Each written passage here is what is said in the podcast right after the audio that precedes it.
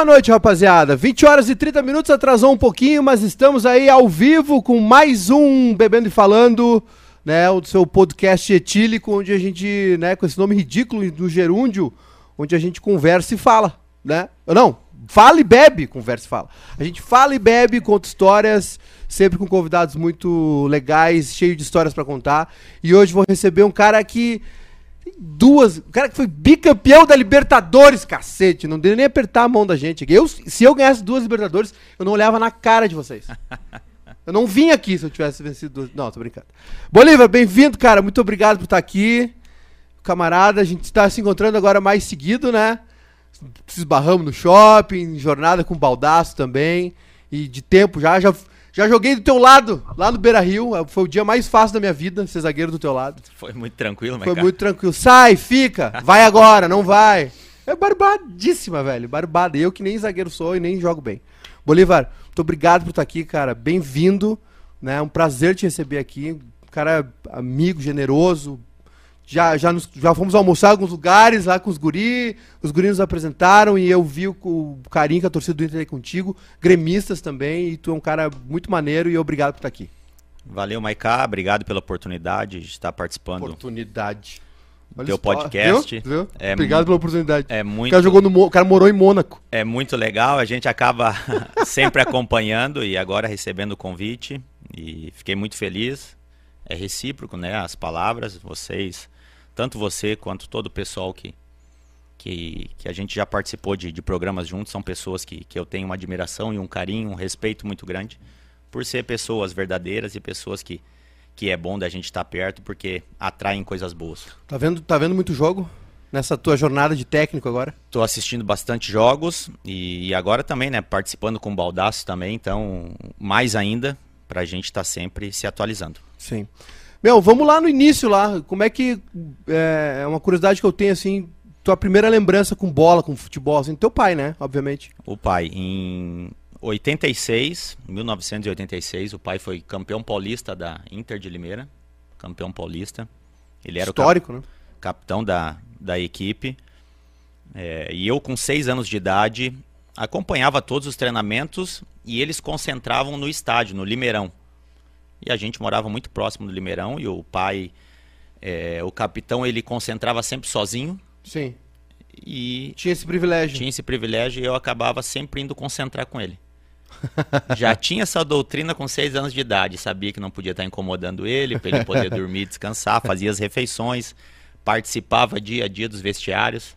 É, é, essa essa é a parte mais, eu acho que, é, a percepção que eu tenho, tá? Porque eu vejo assim, às vezes o cara para de jogar e aí vai numa função administrativa ou vira treinador. Eu acho que essa, é, não sei se tu pode, co- se tu concorda ou não, mas eu acho que essa é a parte que, que mais, claro, além de estar dentro de campo, mas essa é a parte que deve fazer mais falta, né?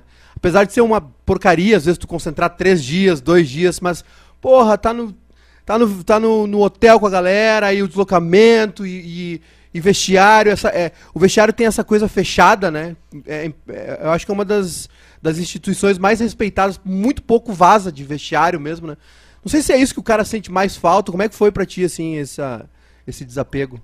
Eu acho que sim, o, o Maiká, porque logo quando eu encerrei, e o Falcão usou uma frase é, que é marcada até hoje, né? Que o jogador de futebol ele, ele morre duas vezes, né?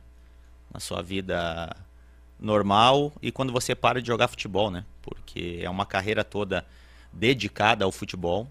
E, e eu acho que quando eu tive a escolha de trabalhar como técnico de futebol, é, isso pesou muito, porque são as coisas que mais aproximam do que eu vivi como atleta, né? Sim. O dia a dia, você está no campo, nas concentrações, a adrenalina de jogos, mesmo não estando lá dentro, mas fora de campo, Sim. você tem essa adrenalina também. Então isso é, é, me cativou muito, né? É um em, vício, né? em busca disso. Vicia, fala, né? Cachaça, Essa né? adrenalina vicia, né? Demais. E isso é uma coisa que, a partir do momento que você não tem mais isso como atleta, os atletas acabam tomando essa decisão de, de parar, né? E agora com a chama acesa novamente como técnico, iniciando, três anos aí de, de trabalho, é, com a chama muito acesa, galgando aí o meu espaço nessa nova carreira. Como é que foi? é, vou voltar lá no início, né? É, foi uma decisão tua? Foi natural? Quando, quando é que te bateu assim, tipo, cara, eu vou, vou tentar, vou jogar? Foi uma decisão minha, é, eu acho que mais pela, pela questão é, é clínica, Maiká. Um, eu tenho um problema no joelho que, que a minha perna ela tem um varo muito grande, né? A perna cambota. Tipo, tipo garrincha. Tipo garrincha, a perna esquerda. Eu não sei porque alguém esqueceu um mouse aí perto de. Pode jogar fora é, esse mouse, por esse favor. Mouse, Deve tá. ter sido. e aí, Maiká, isso é, começou o meu último ano na, na portuguesa, onde eu encerrei. Uhum. Eu tendo que tomar sempre é, injeções é, de anti-inflamatório para poder atuar, né? Sim. Sempre antes da partida. E isso estava me incomodando, porque eu sabia que a partir do momento que terminasse o jogo, eu estava sofrendo muito, né? Porque passava é, anestesia da inflamação e, e, a dor ela voltava o dobro, né? Sim. Então isso acabou pesando bastante para mim.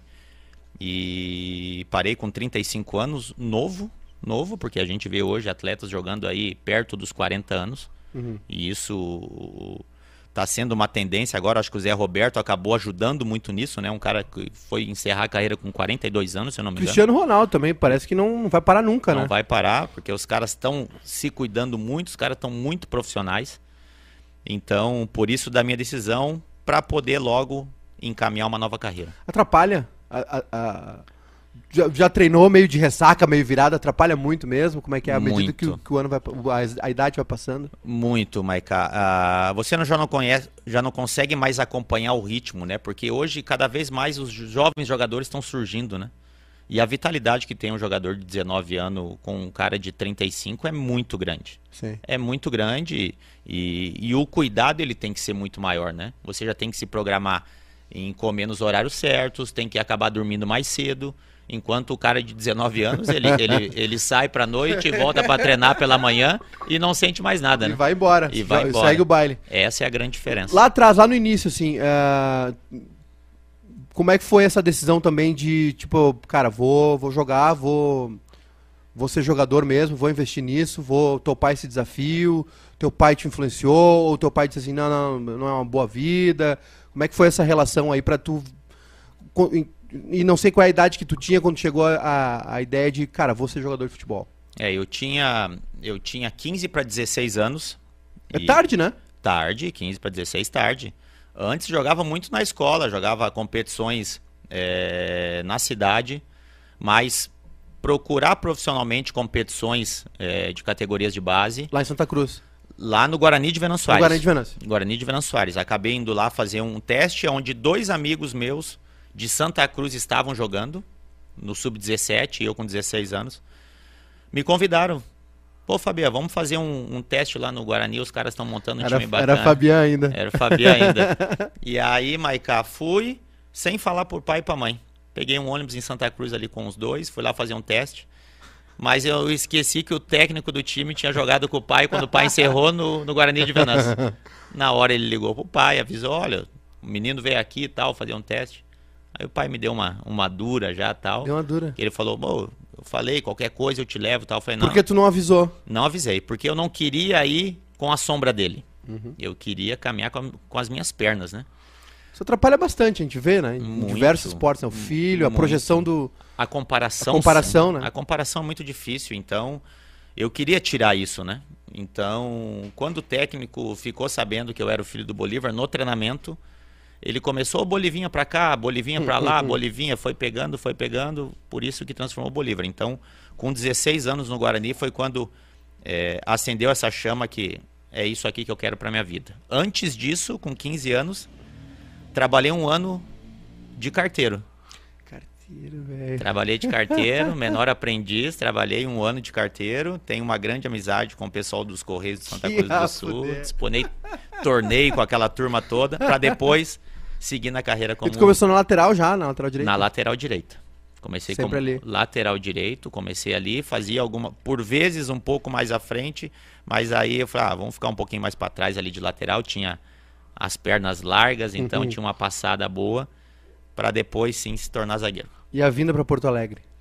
A vinda para Porto Alegre foi 2003, onde eu fiz um campeonato gaúcho maravilhoso No ano anterior, 2002, o, o Guarani de Venan Soares, pra gente só Mano, né? recapitular com o Mano, a gente jogou um primeiro turno que era disputado, onde não participava Grêmio Internacional. A gente disputou o primeiro turno, ficou em último colocado no primeiro turno, se zerava o campeão do primeiro turno contra o campeão do segundo. O Mano Menezes chegou nesse intervalo de um turno para o outro, acabou comandando a nossa equipe. A gente foi campeão do segundo turno, Campeão anterior. campeão do interior, disputou com São Gabriel a final e foi campeão do interior. Depois disputou aquele super campeonato gaúcho que teve em 2002. 2003, dei sequência, Aí chamou a atenção. disputei um campeonato gaúcho muito bom e a história para que como eu fui pro internacional ela, ela, ela é muito engraçada porque Nisso, nisso tem uma passada no Grêmio, né? Tem uma passada no Grêmio na- no sub-20 né Ah, antes, antes no ainda. sub-20 Antes, antes do É, Guarani. antes do Guarani No, no profissional. Isso aí. Aí, Guarani de Venan Soares e 15 de Campo Bom. Em Campo Bom. E o Murici Ramalho com o Tata, que era o auxiliar dele, foram assistir é, um jogador do 15 de Campo Bom, se eu não me engano. Um zagueiro que eles queriam, alguma coisa assim, que estava chamando a atenção. E nesse jogo a gente venceu o jogo por 1 a 0 e eu fui um dos destaques da partida.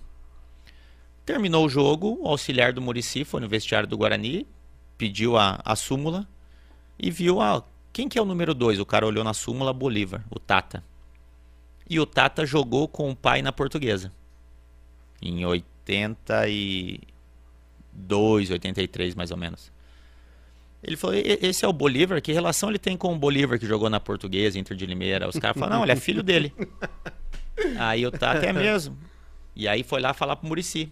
E o pai também conhecia o Murici por ter jogado contra, né? Porque foi da, da mesma geração. E acabou que ele- eles gostaram, sem saber quem era. E a partir do momento, ah, o filho do Bolívar já ajudou também, mas pela atuação que eu tinha feito, né? Chamou atenção. Sim. Aí foi a minha ida pro Internacional no segundo semestre de 2013. Não tinha nenhum burburinho rolando, assim, ó, o Bolívia. Ou já, já tinha uma galera de olho nas tuas boas atuações e tal. Não, Maiká, não. Porque eles não estavam lá pra te ver, né? Não estavam, estavam para ver o jogador do 15 de Campo Bom. Eu estava fazendo um campeonato gaúcho, onde eu tinha feito já seis gols no campeonato gaúcho. Para um lateral é muita coisa. E isso, na verdade, chamou atenção, mas de equipes menores, né? Caxias, que você sair do Guarani para mim para ir para o Caxias já era um, Já é um, grande salto. negócio, né? Um grande salto. E aí aconteceu isso. No outro dia voltamos é, para Venan Soares. O Newton Drummond me liga, o chumbinho, né? Uhum. me ligou, ó, Bolívar, a gente quer te trazer pra cá, tal. Vamos ligar aí pro Guarani. que- E aí? E o coração? E aí a perna tremeu, né? A perna tremeu, mas eu sabia que, que eu tava galgando o meu espaço. Eu sabia que aquela era a minha oportunidade, né? Sim. E quando cheguei no Internacional, 2003, é, o Inter havia sido campeão em cima do 15 de Campo Bom. Uma semana depois de eu chegar no Beira-Rio, o Inter sempre tinha uma dúvida de lateral entre Gavilã, era volante, mas às vezes era improvisado de lateral direito, Uhum. e Elder Granja, Elder Granja. era mais ala do que lateral. Porque o Murici, por Jogava com vezes, três u- zagueiros. com três zagueiros, usava três zagueiros. E o Granja, eu acho que estava lesionado, e o Gavilã tinha que jogar de volante porque estava suspenso. Acabou eu estreando contra o Figueirense, dentro do Beira-Rio, minha estreia. Brasileirão, né? Brasileirão. Que nessa época tinha Suminas, acho que ainda tinha, né? Alguma coisa. Eu acho que tinha Suminas, mas ela era no primeiro semestre, né? Mas já foi no Brasileirão, na botada já. Na botada, saindo do Edmundo Fights, estádio do Guarani, para ir pro, pro Beira-Rio, né? A vida é um troço muito doido. E vencemos por 3 a 0 Dois cruzamentos meu pro Jefferson Feijão. Era o centroavante do Inter, fez Sim. o gol. Fui o melhor jogador em campo. Segunda partida minha, Flamengo no Maracanã. Empatamos 0 a 0 também, fiz uma grande atuação, então eu já fui calcificando ali o meu espaço dentro da equipe. Terceiro jogo contra o São Caetano e o meu contrato era de seis meses, Maica. O São, meu Ca... São Caetano nessa época era uma máquina, né? era uma máquina. Seis meses era o meu contrato, por quê? Ainda era uma dúvida pro Inter. Um jogador do Guarani de Van Soares com 23 anos fazer um contrato longo era, um, era muito risco. Uhum. Então o Fernando Carvalho fez um contrato de seis meses para depois aumentar o contrato conforme seria o meu desempenho nesses seis meses. O jogo com São Caetano no Beira Rio, primeiro tempo, eu vou e machuco o quinto metatarso. Uma lesão de quatro meses Uhum. para poder recuperar, voltar a jogar. Então É a lesão ti- que o Jeromel tá agora, né? Isso aí. É o osso do pé, né? Isso aí. E, e a minha a gente tentou deixar calcificar, acabou não dando certo. Eu tive que fazer outra cirurgia. É uma lesão que tem que esperar. Tem que é- esperar. Isso é com pequena. tempo, conforme o organismo que manda, então não tenho o que fazer. Acabei fazendo uma, uma para acelerar e coloquei um pino no quinto metatarso. Voltei faltando umas cinco rodadas do Campeonato Brasileiro, joguei dessas cinco umas três partidas. Voltou Vol- normal. voltei Voltou ao normal. Mas com medo porque eu não sabia se eu ia permanecer ou não, né? E na minha cabeça, Sim. quatro meses parado, Mas em relação à lesão, tava ok. tava tudo Sem ok. dor, tudo. E aí, por isso que eu coloco sempre o Fernando Carvalho como um pai pra mim. Um pai no meio do futebol, porque ele era o presidente na ocasião. Ele olhou pra mim e viu que aquelas poucas atuações que eu tinha feito, ali logo na frente poderia ser uma coisa bem bacana. E ele E fa- manja muito de bola também, né? Demais, Fernando, além- O Fernando Carvalho é de uma leva pequena de, de, de dirigentes De que manja muito de futebol. sabe muito, o cara sentar pra conversar com futebol com ele, sabe demais. E ele fez um contrato de três anos comigo. Então aí eu já fiquei mais tranquilo. Foi as férias, voltei e a partir dali, mesmo assim, 2004 com o Lori Sandri, jogava por vezes, ficava no banco. Hum. Fui me firmar mesmo 2006. Deixa, eu- deixa eu só fazer uma pausa aqui. Rapaziada que tá assistindo a gente aqui, pode deixar um like na nossa live, participa conosco. Quem quiser mandar perguntas pro Bolívar, pode mandar um superchat também. A gente tá de olho aqui, eu tô com o meu computadorzito aqui. Né? Ah, tá o link ali na, no chat do YouTube com o canal de cortes, né? Que depois a gente vai separar também. O Monta e a Barbs vão separar ah, uns, uns cortes aí. Então a galera tem corte de tudo lá, né? Tudo que a gente faz. Então a galera pode se inscrever nesse canal também. E antes de voltar, Bolívar, deixa eu te perguntar, como é que foi a- o, o- esse período no Grêmio? Foi muito Era, legal. era o que, 99? Era no- no- fiquei de 98 a 2000. Saí do Guarani de Venan Soares, emprestado pro, pro Grêmio. Época do Grêmio da ISL. Uhum. O Grêmio tinha um super time. Paulo Nunes, Paulo Amato. Amato, Astrada, Zinho, Zinho, Ronaldinho.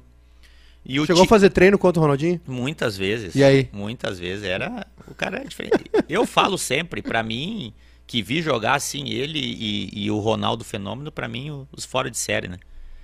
Então, esses- esse período foi muito bom, porque eu fiquei dois anos, o Kleber Xavier, auxiliar do Tite, o meu técnico na época.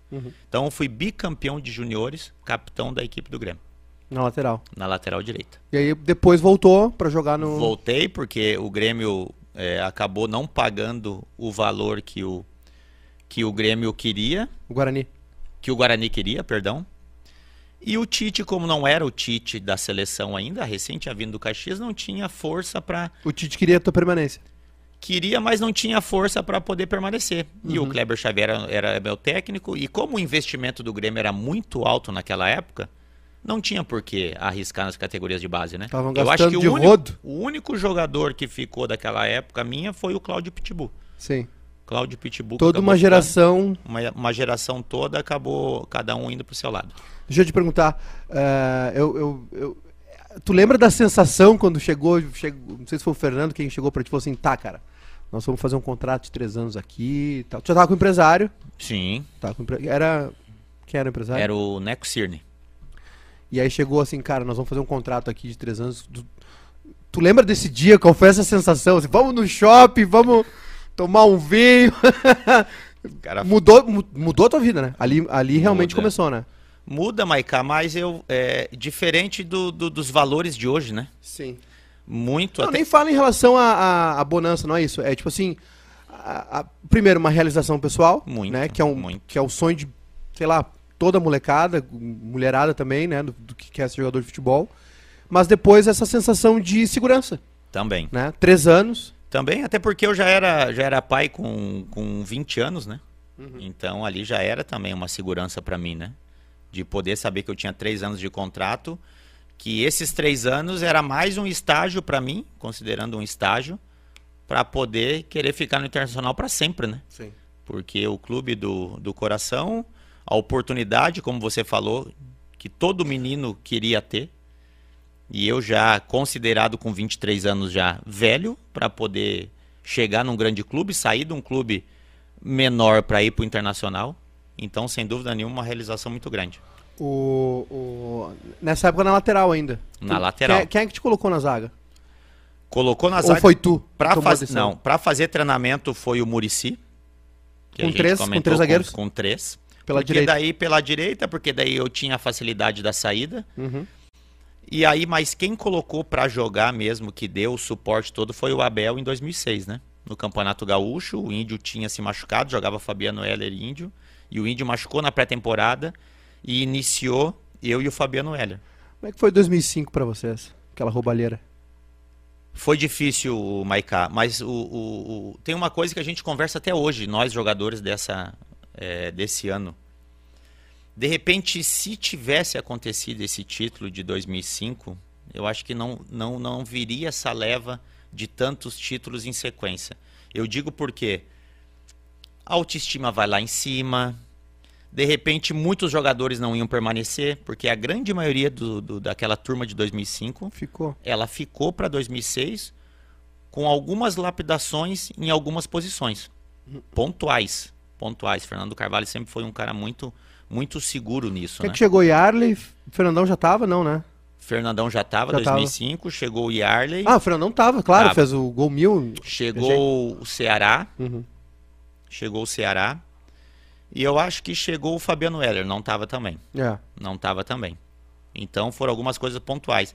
E eu acho que a, a, a não conquista, entre aspas, porque todo mundo sabe que, o- que o Internacional foi considerado, mas Mas isso é uma percepção que vocês tiveram depois de 2006. é isso aí. No- mas na, em 2005 deve ter sido um inferno. Você deve ter quebrado tudo lá. E, a- Xingado todo mundo. e eu não sei se você vai recordar, mas o, o torcedor colorado ele nos esperou em Porto Alegre como Sim, se fosse campeão brasileiro. Eu lembro. A gente desfilou de Contra o carro. Curitiba, né? O último jogo, né? Contra o Curitiba. Isso aí, contra o Curitiba. Como é que foi a sensação? É é a primeira vez que eu converso com um jogador da- dessa época. Como é que foi a sensação de refazer os jogos? Como é, como é que o Murici Hum. preparou vocês pra jogar um jogo que vocês já tinham vencido? Muito difícil. A gente estava na concentração quando foi dada essa notícia. Que, que foi de um sábado pro domingo, né? Isso aí, a gente estava concentrado para jogar no domingo. dormiram líder e Exatamente. acordaram com 11 jogos cancelados. Pra quem não lembra, foi a- o furo lá do Edilson Pereira de Carvalho. Isso aí. mani- Manipulação dos jogos, e aí teve todo o arranjo lá e Tivemos que fazer novamente. cancelaram todos os jogos. E vocês tiveram Muito que refazer difícil. 11 jogos. Muito difícil, até porque a gente estava numa situação muito boa, liderando a competição. E o Inter, depois de muitos anos, eu acho que o último ano 79, campeão brasileiro, e a gente tendo a oportunidade em 2005 de conquistar esse título, foi muito difícil. Eu acho que esse foi o combustível para essa leva na sequência aí de tantos anos vitoriosos. Eu- Eu imagino o trabalho do Murici botar na cabeça de vocês que vocês teriam que ganhar um jogo que vocês já tinham vencido. É. E, a, e 2000, a gente coloca 2004, 2005, a gente foi se calejando competições internacionais, né? Sim. Com a Sul-Americana, Tem as perdas pro Boca, né? 2004, isso aí, isso já foi um aprendizado muito grande. 2005 novamente. E aí quando chegou 2006, eu acho que por essa vontade, por essa insatisfação que a gente teve perante a todos, Uhum. nos fortaleceu para 2006. O como é que é, como é que é jogar numa bomboneira explodindo de gente? Eu tive as duas sensações com a derrota, que foi 2005 o A 4 Sul-Americana? né? 4 a 1 Sul-Americana. E depois em 2008, 2008 a Acho a, que é. a Acho que é. Sul-Americana que a gente venceu o Boca, venceu o Boca dentro da Bomboneira 2 a 1, né? Sim. Gol do do do D'Alessandro e do Magrão. Então eu tive as duas sensações, mas a sensação de jogar dentro desse estádio místico é demais. Eu, eu acho que aí é que separa, né, o cara que, que vai longe, porque assim, é, é o cara que obviamente sente, mas que tira aquilo como motivação, é isso mesmo? Maiká, se o cara não, sensação? se o cara não for bom é, é, é, e aguentar, Tu cara, viu gente tremer lá? treme. Cara, ali treme. Porque o torcedor ele fica muito próximo, principalmente no lado do banco de reservas, aonde a linha é aqui na lateral e os camarotes, onde o Maradona Uhum. fica bem no meio, ele é, ele é em cima, cara. Ele é em E cima. é íngreme, né? Inclinado, assim, né? Muito Parece inclinado. que vai cair. E, e aonde fica a torcida, a- atrás dos dois gols, Uhum. ela tem uns megafone, cara, atrás. Sim. Que é onde o pessoal grita, aquilo ali, o volume ele sai com mais vontade ainda, né? Então ali se o cara não tiver Vocês se concentrado, ouviam? muito pouco, muito pouco. Porque eles não param, né? Sim. Eles não param, são 90 minutos, independente do resultado, são torcedores que ficam 90 eu, minutos. Eu, eu, não vi jogo lá, mas eu fui visitar a Bomboneira e, e, tinha aquele. Na época eu fui, tinha um, um todo ali, uma, uma proteção para o banco de reservas do visitante e ele era todo amassado. De, era amassado, os caras andando com tapa pesado ali, né? Tem nem como conversar com o treinador. Não, ali é impossível, cara. É impossível. E os bancos são muito próximos também. Tu deve ter reparado. Os bancos sim, reservam um sim. do outro. Então e é fundo, ficam... é um buraco na parede, É um né? buraco. E o espaço da linha lateral até o banco, ela é muito curta, cara. Então é, é, é bem perigoso esse lado aqui. Então sim. qualquer lance mais ríspido ali pode acontecer uma coisa grave. E aí vem 2006. Aí vem 2006, onde o, o, o Abel chega. O Abel acaba fazendo uma equipe mista para o Campeonato Gaúcho. A gente acaba tendo a perda do Campeonato Gaúcho para o Grêmio, uhum. com, dois dois com dois resultados de empate. Contra o teu amigo Mano? Contra o Mano Menezes. Ele contra... é teu amigo, teu, bro teu brother? É, teu... meu brother, meu amigo. Pô, foi teu treinador, né? Meu treinador e é da, da, de, um, de um município perto da minha cidade, né? De Passo do Sobrado, que é muito perto de, de Santa Cruz do Sul. E aí perdemos o título pro Grêmio, né? Eu sei imitar o Mano Menezes. É assim, ó. Hey! É, essa aí ele fala. Só dá pra ouvir isso, né? Quando ele quer chamar atenção, assim, né? Ele fala assim, o jogador já. Quem trabalha com ele já sabe, né? Eu me lembro que eu me lembro nesse Grenal, eu fui no Grenal no, no Olímpico, né? Foi 0x0 e o, aí o Mano colocou o Alessandro no meio. O Alessandro, que hoje é diretor do Corinthians, lateral isso. direito. E aí eu me lembro que treino fechado a semana toda, né?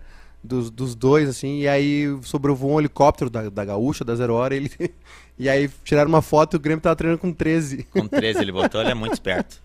Não é à toa que, que chegou a seleção brasileira, né? Yeah. Então, 2006, a perda do título e o início de uma competição onde era muito almejada, né? Pelos torcedores, Sim. por nós jogadores. E o, a... o, o Galchão abalou você de alguma maneira? Como é que foi essa, esse rebote do Galchão, assim? Porque, cara, era um timaço é. favorito, o Grêmio capengaço voltando da B. Isso mesmo. Foi, foi muito difícil e teve uma pressão muito grande do torcedor, né?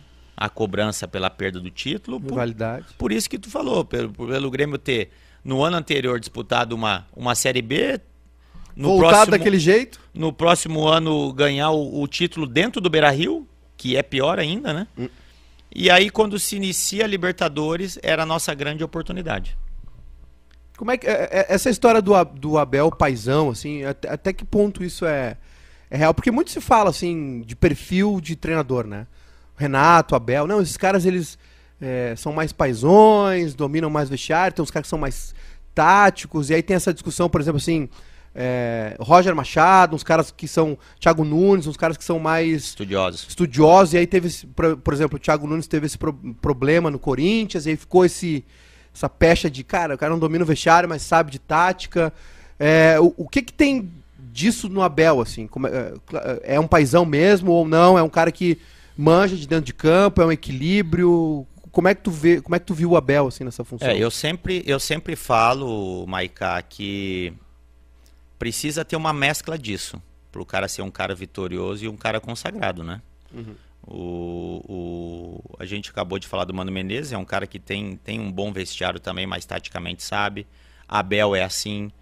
Eu acho que principalmente o futebol ele é como uma empresa, cara. A, a gestão de pessoas ela é fundamental. Você trabalha com 25 jogadores, eu sempre falo isso, aonde você vai deixar 11... Alguns milionários, outros querendo chegar você lá. Você vai deixar 11 satisfeitos, que são os 11 que jogam. Vai deixar 7 mais ou menos, que é os que vão sempre para o banco de reservas e entram. Sim. E ainda tem que contar com 7 jogadores, de repente, que ficam, que não são relacionados. E a tua condução nisso, ela é fundamental. E aí nisso tem imprensa, tem torcida Exata. Hoje tem redes sociais. Exatamente. Então você vê a dificuldade que é. Abel é um cara como exatamente como você descreveu, Abel e, e, e Renato. Os caras que dão a liberdade para o atleta, mas os jogadores você vê que tem um respeito muito grande, porque eles sabem até onde vão com esses caras. Respeito, tu diz de, de tu poder chegar no Abel e dizer assim, cara, de repente assim. Se fizesse dessa maneira. Posso fazer isso. Te dão, te dão abertura total para poder tomar essas decisões, porque é eles que estão lá dentro e ele sempre deixava muito claro isso. Ele falou assim: eu posso eu achar que isso é correto, mas eu não vou estar lá dentro. Se tu acha que dessa maneira o que eu estou pedindo tu consegue resolver, faz da tua maneira. Então, na verdade, tu acaba assumindo uma responsabilidade também. E não é fácil delegar também, né? Não. Isso, é- isso é delegar, o técnico tá delegando. Porque ele tá ali e, e você vai questionar, ele vai te falar, e daqui a pouco, se você for executar e não executar certo, Uhum. você não vai ter essa próxima oportunidade de, de dialogar com ele. e falar, Eu te ouvi, eu autorizei, foi "E uma deu- merda. e não deu certo. Volta pro teu lugar. Exatamente. Então esses caras eles têm esse domínio de vestiário de deixar do cara que tá jogando ao que não é relacionado da mesma maneira. o, o, o, o- em termos de porcentagem, assim, não sei se. É uma pergunta meio, sei lá, meio canalha de se fazer, mas se tu fosse colocar assim, gestão de pessoas, tática, assim, o que, que tu acha do Abel? Meia meia. 60-40. 60 Gestão. gestão, 40 taticamente. E o vestiário de vocês em 2006? Muito, Fechado? muito bom. É uma coisa que hoje eu sinto falta nas grandes equipes. Líderes, né? Se a gente for pegar esse time de 2006, isso que eu nem, nem me, me coloco muito nessa de 2006 como, Klemer, como líder. Tu, Klemer, Yarley, Fernandão, Jorge Wagner, Tinga. Eu já- falei cinco. E eu falei cinco titular, hein? Uhum. Falei cinco titulares. o Heller também, né? Heller também, seis. já. Então, hoje em dia, não se tem mais isso, né? Hoje não, não se compartilha mais isso. Hoje os, os jogadores estão muito jovens e é difícil você, jogadores, assumirem responsabilidade e delegar dessa maneira que eu te falei com o técnico. Às vezes eles deixam a responsabilidade, e isso é de se perceber, com o técnico para decidir e acabam tirando a sua responsabilidade. Nesse tempo, não. É o que a gente falou: vestiário blindado, tudo que tinha para resolver era resolvido dentro do vestiário. Às vezes o técnico não precisava nem ir no vestiário se tivesse algum problema, os próprios líderes já resolviam ali. E quando você tem um vestiário com muitos líderes, eles condenam aquele cara que está puxando para o lado errado. Eles condenam, não precisa o técnico ou a diretoria tomar essa decisão. E isso era tomado E na hora. ro- rolava alguma coisa tipo assim, gurizada, é o seguinte, ó, estamos nas quartas da Libertadores, vamos dar uma segurada. Com certeza. Vamos segurar um pouquinho Sim, o churrasco, sim. vamos esperar passar essa fase aqui. Com certeza. Fazia isso porque era responsabilidade. Às vezes poderia, numas quartas de final, numa fase decisiva, ah, vamos concentrar dois dias antes. Uhum. Aí os caras, gente, vale a pena, vamos concentrar, vamos. Numa outra oportunidade, todo mundo fazia certinho. Cara, olha só. Não vamos dois dias antes, vamos um dia, mas a responsabilidade é de todos aqui. É de todos. O que fizer errado vai ter que pagar por todos. O Álvaro Bueno mandou um superchat aqui. General, já que é bebendo e falando, e o assunto é vestiário, conta pra gente quem era da turma do vinhozinho e quem era da turma da Brama. o Abel era da turma do vinho, né? Ah, o Abel era do vinho. O Abel era do vinho e tocava um piano que vocês não imaginam, cara. É, ele já tocou vinho na SPN e tudo. Esse cara toca um piano incrível. Então a gente às vezes chegava em hotel, vencia uma partida e por muitas vezes ficava Abel lá tocando e a gente. Quando o cara tá em atividade, a maioria da turma é da Brama, né? Exa- A Da maioria, né? cervejinha, né? Jogador de futebol geralmente gosta mais é, de uma cerveja. Eu acho que combina mais, né, com jogador de futebol, principalmente jogador brasileiro. O europeu, joguei na Europa lá, os caras em refeições antes dos jogos, na véspera, os caras estão tomando vinho. O, rapaziada, no chat aqui o link de, de cortes do nosso canal, né? Um canal separado. Todos os cortes do nosso podcast vão pra lá. Assim como o Álvaro Bueno mandou, pode mandar um superchat, uma pergunta aqui pra gente também. Deixa um like aí na live, né? Nosso bebendo falando hoje com o General Bolívar. Deixa eu te perguntar, Bolívar. a- algum jogo que te marcou dessa Libertadores, assim, saiu de campo e puta, esse foi foda. Esse aí. Exceto as finais, óbvio, né? Sim, que as finais, claro. as duas finais né, contra o São Paulo, uma, uma pemba. Mas assim, algum jogo, aqu- aqueles com o Nacional, não sei, de primeira fase. Cara, saiu. Puta, esse foi foda. Eu acho que o jogo com, com o Nacional, esse jogo ele estava marcado para o centenário e eles quiseram colocar no, no Parque Central. Parque Central. Cara, um estádio acanhado, pequenininho, Já fui lá, vi o Grêmio lá. torcedor em cima fica ali. Uhum. A gente acabou vencendo o jogo ali, porque a gente enfrentou eles na, na, na, na fase de grupos Sim. e depois nas oitavas de final. Tinha um cabeludo que eu esqueci o nome dele, jogou no Juventude depois. Isso aí, eu acho que é um centroavante, né? Eu acho que era volante, acho que é segundo.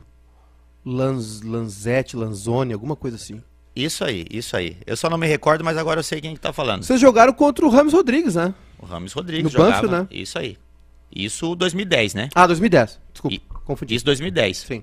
Jogamos contra, essa época, o Soares no Nacional. Soares Nacional também. Soares no Nacional, que teve o lance lá com o Edgley. Pisoteou ele. ele, tal, aplaudiu e foi expulso, né? Mas esse de 2006 é, é- é esse do Nacional mesmo aqui. Esse do Nacional. Lá no- no lá, Parque Central. Lá no Parque Central. Mas de estafa ou de pauleira, tensão? Não, por causa da tensão, pressão do torcedor. A gente jogou, eu não digo de repente, eu tô colocando esse, mas a gente jogou contra a LDU lá em Quito. Uhum. E para muitos era a primeira é, oportunidade de estar jogando na altitude. Que foi com a parada da Copa, né? Antes da parada da Antes Copa. da parada. E Jogo de ida, né? A gente enfrentou esses caras, eles com oito jogadores na seleção equatoriana. E o Klemer, no vestiário, já tinha, já viajou sentindo, acabou sentindo e jogou o Marcelo Boeck, né? Uhum. Então a gente acabou jogando um jogo na altitude contra uma equipe fortíssima. Perdemos por 2 a 1 Jorge Wagner acabou fazendo gol. E aí tu tem um 30 dias para esperar a Copa do Mundo, para poder ter uma preparação toda pro jogo da volta. Foi bem complicado, mas eu acho É que ruim? Foi ruim? difícil. Muito Ah, ah, não, não, não, não digo jogo, essa pausa. Não, a pausa, a pausa eu digo assim, ó, quando tu perde um jogo, tu já quer logo na, na, na- na- no meio de semana tentar recuperar. Eu acho que foi bom por a gente ter novamente recarregar as energias, que a gente foi acabou fazendo uma intertemporada no Costão do Santinho, Florianópolis. Então isso foi bacana pro Abel esse tempo, mas a gente atleta tu já quer ter a recuperação logo em seguida. O Abelão tinha balançado depois do, do galchão, né? Exatamente. E, e como é que chega em vocês isso, assim? Porra. Porque, olha só, o futebol, claro, tem a parte tética, ah, tática, técnica, física, mas o futebol também é um, é, um, é um festival de acasos, né? Os caras foram ver um zagueiro do 15 de Campo Bom e tu destruiu e tu ganhou duas Libertadores pelo Inter. O Abel perdeu o, gauchão com dois empates, en- envolto em rivalidade, e podia ter sido ah, demitido. E no final do ano ele ganhou do Barcelona no Mundial. Exatamente. Como, como é que futebol- impacta isso vocês no no é vestiário muito- e jogador? O futebol é gostoso porque ele é muito dinâmico, né? E Ele é, é do céu pro inferno, é, é muito rápido, é de um dia pro outro, né? E você fica sabendo, primeiramente, pela, pela imprensa, né? Fica sabendo pela imprensa que. Tu ouvia bastante rádio, lia? Muito. A gente, Ouviu sala? por, mais que os atle- por, por mais que os atletas falem assim, ah, eu não escuto tal, mesmo que você não escuta algum parente, algum amigo, o cara falava, ah, olha, o fulano falou de ti. Chega por Fica- tabela. Chega, não tem como. Não tem como. E por mais que você tenta absorver, é difícil. Você precisa manter um- uma, uma- uma concentração muito grande. Não pelo fato de querer provar para aquela pessoa que falou. Provar para ti mesmo. Não deixar entrar dúvida na tua cabeça, né? Não desconfiar da tua qualidade, do teu trabalho. Eu acho que isso é importante. O cara tá bem psicologicamente para poder suportar, porque às vezes as pessoas pensam que jogador de futebol é só entrar lá dentro do campo. O cara tem um problema com o filho, tem o problema é, em casa, tem situações daqui a pouco do próprio trabalho ali com o companheiro. E a partir daquele momento você precisa focar em tudo e se já tem um jogo decisivo na hora, se concentrar só ali. E isso, isso mexia com vocês de alguma maneira? Ou foi tipo assim, não, vamos, vamos fechar aqui pra segurar o Abel, vamos por ele? Como é, como é, que, como é que chegou em vocês esse pós-Grenal? Já tava rolando Libertadores, né? Já tava Já tava rolando a primeira fase, já tava né? rolando, já tava rolando. Então, você Isso, faz isso, isso atri- atribula, assim, isso. É, atribula não existe. É, ah, isso, isso atrapalha, isso balança. Co- Como é que, como é que che- chega em vocês no vestiário? Tipo assim, ó, os caras estão falando como vai cair. É difícil porque é difícil porque é, é, você sabe que é um cara que está fazendo um trabalho muito bom. Perder uma decisão por dois empates, isso é, é, no meu ponto de vista, é muito injusto. Pela campanha, por mais que o Grêmio fez uma campanha, a gente também fez uma campanha muito boa. Então sempre é muito difícil. Eu acho que parte do gostar da pessoa, o, o lado Abel pai, que tinha o carinho por Aí todos entra a os gestão de jogadores, pessoas. aí é a hora, a gente conversava muito que aí, e isso a gente está falando do Abel, mas isso acontece toda hora. Às vezes, Claro. quando técnicos que são adorados por- pela maioria dos jogadores, os caras, ó, é a nossa hora de conversar com a diretoria, de dar um tempo pro cara, porque o trabalho dele é bom, isso e aquilo. Vocês fizeram isso em 2006? A gente sempre faz. Tipo assim, ó, esse grupo sempre foi perguntado qual é a troca de técnico, o que, que vocês acham, como que é isso, como que é aquilo. Claro, a decisão ela parte lá de cima, mas o, é, é perguntado para saber como que o trabalho tá no seu andamento. Aí vem duas finais contra o São Paulo. Aí vem duas finais contra uma equipe é, Foda. campeã do mundo. Campeã a- do mundo Campeã 2005. do mundo há oito meses atrás contra o Liverpool, em dezembro.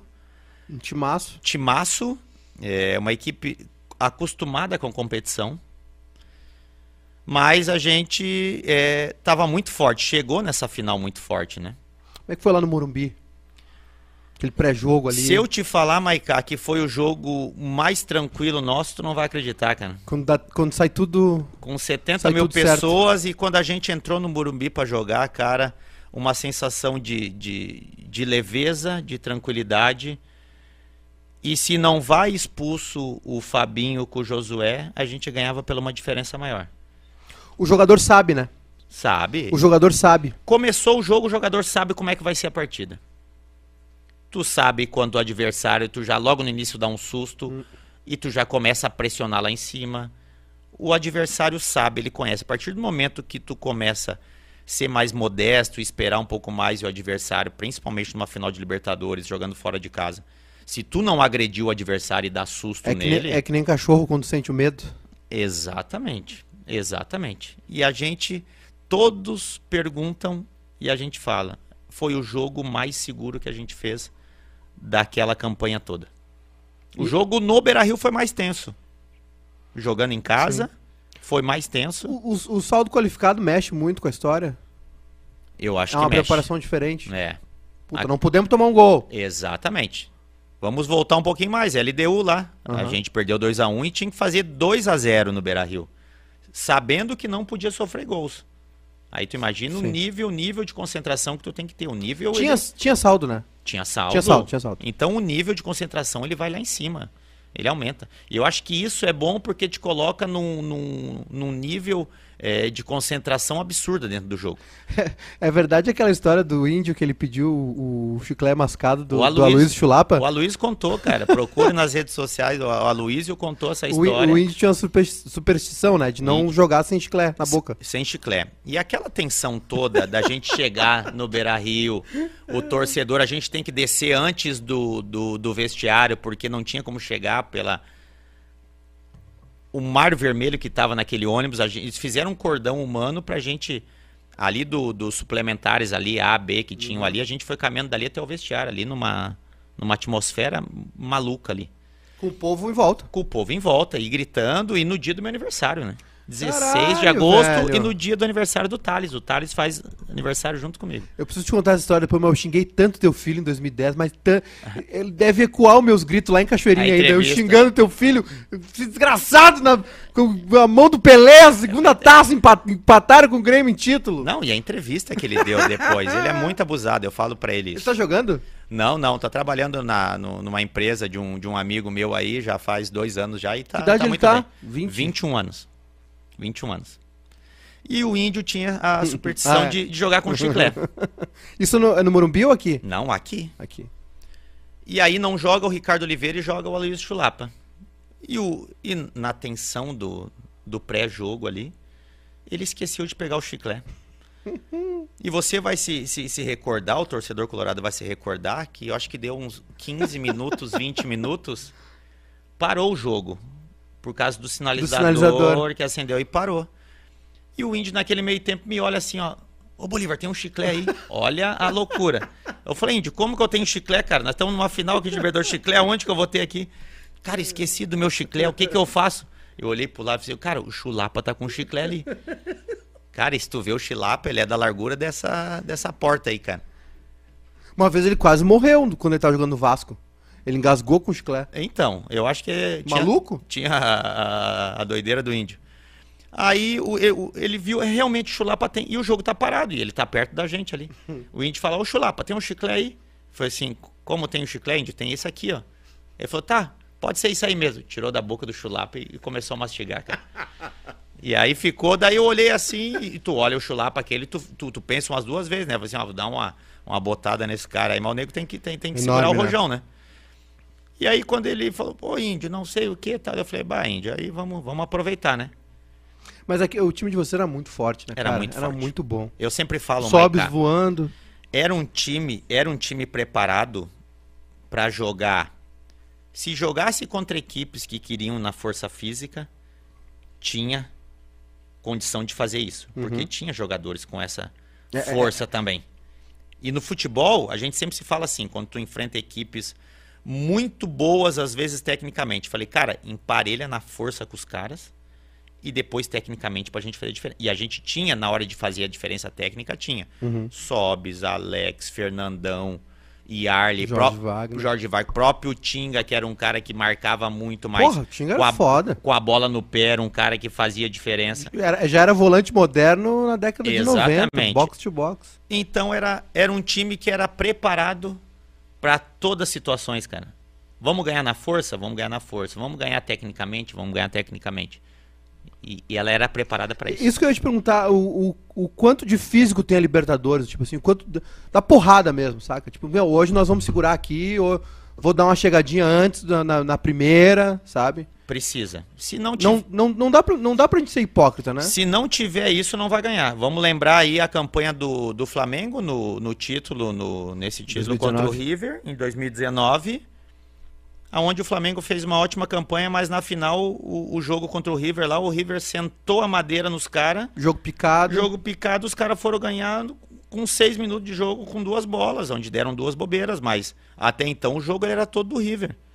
De De ter matado, de né? estar na força física, de atropelar o Flamengo, e em duas bobeiras que deram ali, acabaram sofrendo gol. Ele- Eles são os mais fodas, assim, Boca e River é, é- é o pior de enfrentar na América do Sul por causa de, de toda essa tradição, do- de jogar lá com o estádio cheio, de ter, de ter no, no DNA essa coisa da catimba, de saber picar o jogo. É, é, e o Uruguai, eu acho que também, né? Eu acho que eles são, eles são mestres nisso aí. É coisa que o- os brasileiros, principalmente agora nesses últimos anos, não, não sabem. É difícil você ver um brasileiro ser é, instigado a, a- Uhum. a- dentro de campo e o cara não reagir. Diferente que a gente estava falando, de situações de jogadores que, que suportam muito bem isso e de repente destabilizam o adversário e acabam fazendo a diferença dentro do campo. Então, a Libertadores, eu sempre falo, esses times uruguaios e argentinos, quando você elimina um deles numa fase decisiva, você vai muito forte para outra fase. Cresce muito, Cresce demais. cresce muito. E aí, título, ganha, segurou lá o Rojão naquele finalzinho, foi foda. Foi foda. Tem aquela cabeçada do, do Alex do, Dias, né? do Alex Dias, depois que, o- que o Tinga foi expulso, foi uma pressão muito grande. Vocês xingaram o Tinga no vestiário? Porra, a camiseta, Não, caralho! a gente sempre falou pra ele que, que ele é um cara que. Maiká, esse é um cara que dá prazer de, de correr pra ele, cara. E. Porque ele corre por ti? Porque ele corre por ti dentro do campo, ele se mata dentro do campo, é um cara que, que se entrega aos 90 minutos. E tem uma frase que se usa no futebol que se diz: 10 carregam um, um não carrega 10. E ele era um cara que valeria a pena carregar sempre, porque foi um cara que sempre brigou pela gente, né? Então, esses minutos finais ali foram minutos tensos que a gente teve.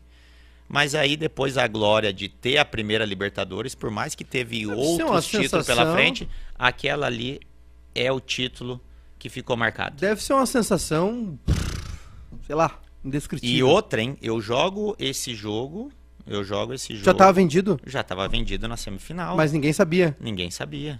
Joguei com um contrato de seguro com o Mônaco e acabei fazendo dois jogos aí porque eu sabia que não, de repente não poderia voltar novamente. E aquela era a oportunidade minha de conquistar a Libertadores. É, antes da gente falar da, da ida pra França, ah, em, em algum momento pensou assim, puta, vou perder o Mundial?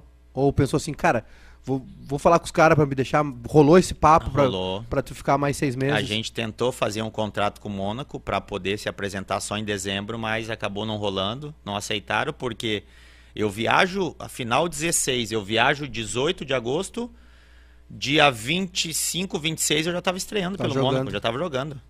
Como é, que, como é que eles chegaram em ti, assim? Chegaram na semifinal já no primeiro jogo contra o Libertar. é, meu empresário acabou me procurando e, e tem um intermediário que, que fazia essas, Uhum. essas Um trans- representante dos caras no Brasil. dos caras no Brasil que veio conversar e falou do interesse. Aí tu imagina, eu, pra mim, eu fui começar a ser titular do Inter absoluto em 2006. 2006. Então foram oito meses que eu tive, muito rápido, de uma ascensão muito rápida, para ter o interesse da Europa. E eu estou falando da Europa, nesse ano Mônaco era segunda força da França, né? Tinha o Lyon, Uhum. O Lyon ganhando tudo do ganhando Juninho, né? tudo do Juninho. E aí ficava entre Mônaco e o Olympique de Marseille, né? Uhum. Os dois. Então, para mim, cara, foi um, um privilégio muito grande. Sem saber muito, depois que a gente começa a ver, porque o que que era o país Mônaco, né? Sim. O que, que era a De- cidade. deixa, eu- deixa eu te perguntar. Quando os caras chegam e dizem assim, cara, é tanto que tu vai, vai entrar tanto aqui e é tanto por mês.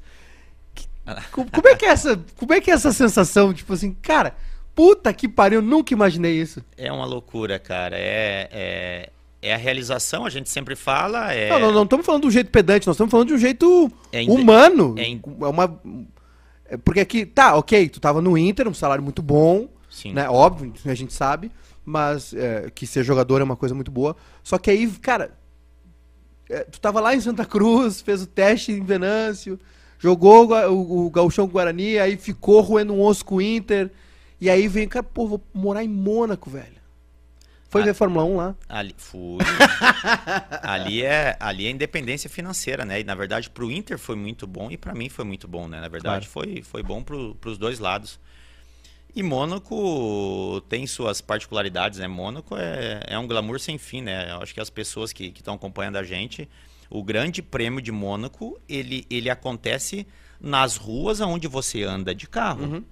Ela é fechada no- na sexta e sábado de treinamento, fechada por, vamos É lá, bizarro por isso. três horas, e depois abre. Ficava puto. Porra, tem que ir no supermercado e tá o Schumacher ali, Tu tem que trouxa. parar, tu tem que dar uma volta toda, o Schumacher me, me fudeu, né? Colocou ali, tá fazendo curva a 300 e eu tendo que andar 80 aqui, Esse né? barulho aí, não consigo dormir. Exatamente. E aí, cara, é. E tu sabe, ô Maiká, que as pessoas que já são de lá há Hum. muito tempo Se incomodam mesmo? se incomodam e alugam os seus apartamentos Na época. na época e saem da cidade. Cara, porque o barulho, ele é infernal. Pra mim era maravilhoso, né? Claro. Porque eu não, nunca tinha acompanhado de perto. E aquilo era uma loucura, ainda mais quando chegava na parte do túnel, né? A parte do túnel era a parte mais legal, porque era a parte mais rápida, porque Mônaco, a partir do momento É que o cara trancada, que né? larga, geralmente se o cara não quebrar, ratear. não ratear, o cara vai vencer, porque é difícil ter ultrapassagem. O único local da ultrapassagem, ela é no túnel. Tá, e, e o contato dele, assim, puta, velho, vou, vou. É a minha independência. Como, é, como, como foi essa sensação, assim? Tipo, Cara, chegar em casa e comunicar pra família, olha, Demais, gente, nós vamos embora pra Mônaco. incrível. Eu acabei indo sozinho, depois a, a família foi depois, né? E, cara, a partir do momento que você chega, a, primeira dificuldade é o idioma, né? Sim. O idioma, a primeira dificuldade, o Thales com seis anos. E a minha primeira preocupação, o Thales na escola. Eu falei, e se esse moleque quiser ir no banheiro, cara, o que, que ele vai pedir como? Quero ir no banheiro? Não, vai ter que falar em francês, cara. Sim. E se passou três meses, ele tava falando fluente, cara. Então, eu acho que o, o- legal, além do legal isso da profissão, né? Tu conseguir chegar num país, jogar na Europa, é tu dar a condição dos teus filhos, da tua família, ir para um país como esse. A minha filha nasceu em Mônaco. A minha filha Victoria, 24, faz aniversário amanhã. Passaporte europeu. Não, e Não? por incrível que pareça, olha para tu ver a escolha que eu tive Hum. é, a Vitória, quando nasceu a Vitória, eu poderia ir a Nice e ganhar o passaporte europeu, Uhum. que é a uma hora de Mônaco. Ou ela poderia nascer em Mônaco. Ah, o Mônaco, Mônaco tem uma, Mônaco uma é um país diferença. independente é, é ali, um é. Principado. e né? é um principado. Então eu falei, cara, quer saber? Ela não. Depois tiver que viajar, vai viajar, vai, vai estudar fora do país. Então, cara, vamos ter esse privilégio de dizer que, que nasceu no Principado de Mônaco. É uma princesa. É. E, e, e tu também já tinha na tua mente que o teu futuro ia ser aqui, na- no retorno, depois. Exatamente. Então, por isso, é, tem esse glamour todo. E aí, a minha, a minha volta pro internacional, eu tô nas minhas férias aqui em Porto Alegre. 2000 e, voltou em 2010? Ou Doi- 9? Não, 2000 e... Metade de 2008. Ah, 8. Metade de 2008.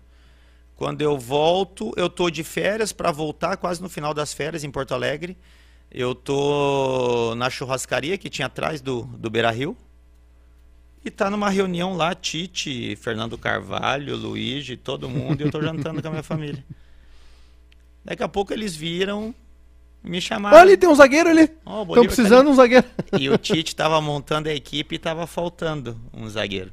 E aí, como é que tá a situação lá? Eu falei, cara, tô bem, mil maravilhas, qualidade de vida extraordinária. Cara, a gente está pensando em, em- em fazer um empréstimo com eles por um ano para ver esse time que a gente vai montar e depois a gente vê o que vai acontecer. Eu falei, cara, fala com eles, eu tô, eu tô muito bem lá. Tava jogando O duas time era bom? do- o time era bom, do mundo que era bom. Quem que tava lá na época? Lembra? Cara, o goleiro era o Roma, é um goleiro italiano que jogou no Milan depois. O meu centroavante era o, o, o tcheco lá, o grandão, o Jan, Jan O, o de 2 metros, aquele? de dois metros. O Kohler? Kohler. Jan Kohler. Aham. O Plazil também era um volante que era da seleção da República Aham, Tcheca é também. bom. E jogava é, é, o lateral direito, o Leandro Cufré, um argentino. E o meu volante era o Yaya Touré. Cara, o time era muito bom. O time era muito bom. Então. Meu volante era o Yaya Touré. E aí, cara, eu comecei. Aí os Se o meu volante fosse o Yaya Touré, eu não dava entrevista pra mim mesmo. E aí acabei retornando porque teve um empréstimo e mesmo o clube, o clube ficou mais na minha, na minha decisão. A gente quer que tu permaneça aqui. Sim. Aí eu falei, cara, vamos, como é um ano de empréstimo, vou voltar, depois eu venho. Eu tinha mais dois anos de contrato ainda. Foi quando acabei retornando e o Inter, 2008 para 2009, eu falo, a gente conquistou os títulos, Libertadores, 2010 também. Mas o, ti- o time de 2009 eu considero um dos melhores times do Internacional. Muita gente fala isso, né? Não ganhou títulos, mas chegou final de Copa do Brasil. Foi quase campeão brasileiro. Aquela final de Copa do Brasil também, vamos combinar, né? É, exatamente. É, tipo, tá, ok, foi- essa foi no campo, mas, cara, convocação, aquela, Ah, aquela arbitragem do Pacaembu. Tirou, tirou o Nilmar e tirou o Kleber, se eu não me engano. Uhum. E eu não joguei também. Não jogou eu, não jogou o Nilmar, não jogou o Kleber, esse primeiro jogo. E aí, cara, eu considero um dos melhores times. Um era, era, era um time muito maduro, Mike. Eu lembro, eu lembro desse time até hoje, ó. Jogava. O Tite fez. Jogava na zaga eu e o, e o Índio. Uhum. E o, e o Inter trouxe um zagueiro a mais, trouxe o, o Álvaro. E a gente tinha um lateral, o Ângelo, que veio do Paraná, que tinha uma, uma estatura baixa. E aí eu vou te contar uma história agora, o quanto a gente fala aquela história, ah, o futebol, o mundo gira. E eu tô jogando de zagueiro e o Índio, e a gente vai jogar contra o Boca as quartas de final na Bomboneira. E Na Sul-Americana, né? é, e o Boca usava uma bola em diagonal muito em cima do lateral direito. O Ângelo tinha estatura baixa. Em cima do lateral com o Palermo. Cara, e o Palermo é um cara muito alto. Ele Titã. Nossa. E o Tite me chama. A gente ganhou o jogo, se eu não me engano, aqui do Boca por 2 a 0 eu acho. Alguma coisa assim. Gol do Alex, de Gol longe, do né? Alex de longe, isso aí. E vai enfrentar eles lá. E o Tite, o Kleber Xavier, como tinha trabalhado comigo, era meu técnico no sub-20 do Grêmio, me chamou na sala. Bol- Bolívar, o Álvaro, eu tô, tô afim de faz a colocar lateralzinha o Ál- pra É, gente, Tô afim de Boca. colocar o Álvaro e te colocar no lateral porque eles jogam dessa maneira. Usa uma bola diagonal no Palermo, o que que tu acha? Eu falei bem sério pra ele, o, o, Maiká. Até hoje a gente se encontra assim, eu- o Kleber junto também, Kleber Xavier fala assim, professor, tu vê a história aquela do, do futebol que o mundo é, um- é uma bola e gira. Tu vê que em 2000 acabei não ficando no Grêmio como lateral.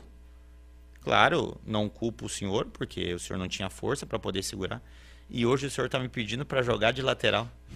Imagina se eu fosse um cara filha da puta, Uhum. assim, Não, não, não, não quero, jogar. cara. Deixa lá o lateral, vou jogar o de zagueiro. Joguei de lateral. Ele fez daí uma linha de quatro, cara, zagueiros. Eu, Índio, eu, Álvaro, Índio e Marcão. Marcão. Você imagina, se passasse dali pra passar dos quatro, o cara tinha que ser bom, cara. Jogava daí um tripé de volante com Edinho, Guinazu e Magrão, cara. Magrão pra mim é um fora de série. Magrão, Foda, além Magrão de ser foda. um cara uma marcação absurda, era um cara que tecnicamente era muito bom. Fazia gol pra caramba. E aí jogava com dois meio e um atacante, jogava da Alessandro, Alex e Nilmar. O Tyson tava surgindo aí e o Sandro. Então, cara, esse time era um Foda. absurdo. A gente só não foi campeão invicto porque perdeu a final no Beira-Rio por 1 a 0, foi pra prorrogação e ganhou a prorrogação. gol. Senão era campeão invicto da Sul-Americana. E olha a sequência dos mata-mata, tá? Vê se eu não tô enganado. Chivas na- nas oitavas. Chivas na- nas oitavas. Boca nas quartas. Boca nas quartas. Semifinal. Banf, Banfield. Não, Banfield foi nas Ban- quartas. Banfield é Libertadores. Não, Banfield Libertadores. Foi Chivas, Boca. Antes do Estudiante teve mais um. Ah, a galera vai mandar aqui. Vai A mandar. galera vai mandar aqui. Cara, eu sei que foi uma sequência pra gente poder chegar à final, cara. esses Pauleira também, né? E a gente vai enfrentar esses estudiantes, cara. Ganhou no Beira Rio de 1x0 e vai jogar num estádio que eles tinham inaugurado, lá que eles jogam até hoje. Uhum. Que os caras não perdiam lá La na Plata. Argentina e La Plata mais de 40 jogos, cara. E a gente com o Guinazu expulso no primeiro tempo. E ganha dos caras. em- Esse time aí, ele, ele depois ele foi campeão da Libertadores. Esse time foi campeão da Em cima do Libertadores. Cruzeiro, isso time aí, do Verón. Que é o, o Verão. De sábado. Impressionante, era um cara que a gente tava conversando antes aqui nos bastidores. Bolívar, qual o cara que tu queria dar uma porrada? Esse verão era um, porque era um cara que tu não conseguia chegar perto dele, Maica. O cara não dava mais que dois toques Teve- na o bola. pessoal tá lembrando que teve o Grêmio, mas não foi nessa, né? Não, não, não, Não não foi foi, nessa. nessa. Não, não foi nessa. Não foi nessa. Os mata-matas ali foi outra equipe que eu não me lembro. Chivas. Grêmio, Boca, Estudiantes, o pessoal tá dizendo Não, aqui. não, não, não foi. Ih, Christopher, tu não vai saber mais que o cara tá jogando. não. Se colocar, se a gente buscar aí, vai, vai A mostrar. galera vai mandar. Então, cara, esse Verón, Maica, um dos caras que. Mas é um monstro, né? Um monstro. Tu não conseguia chegar perto do cara. Quem, o- quem era o centroavante? Eu não me lembro. O centroavante. Ele, ele, ele jogou no México depois, eu acho. É, o. Já vou te, te falar o nome.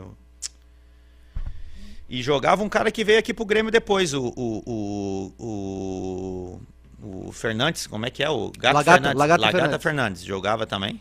É. Hã? Foi a Católica? Universidade Católica, isso aí. Católica. Hã? Depois do Grêmio. Não, mas eu acho que é outro ano, não é? É?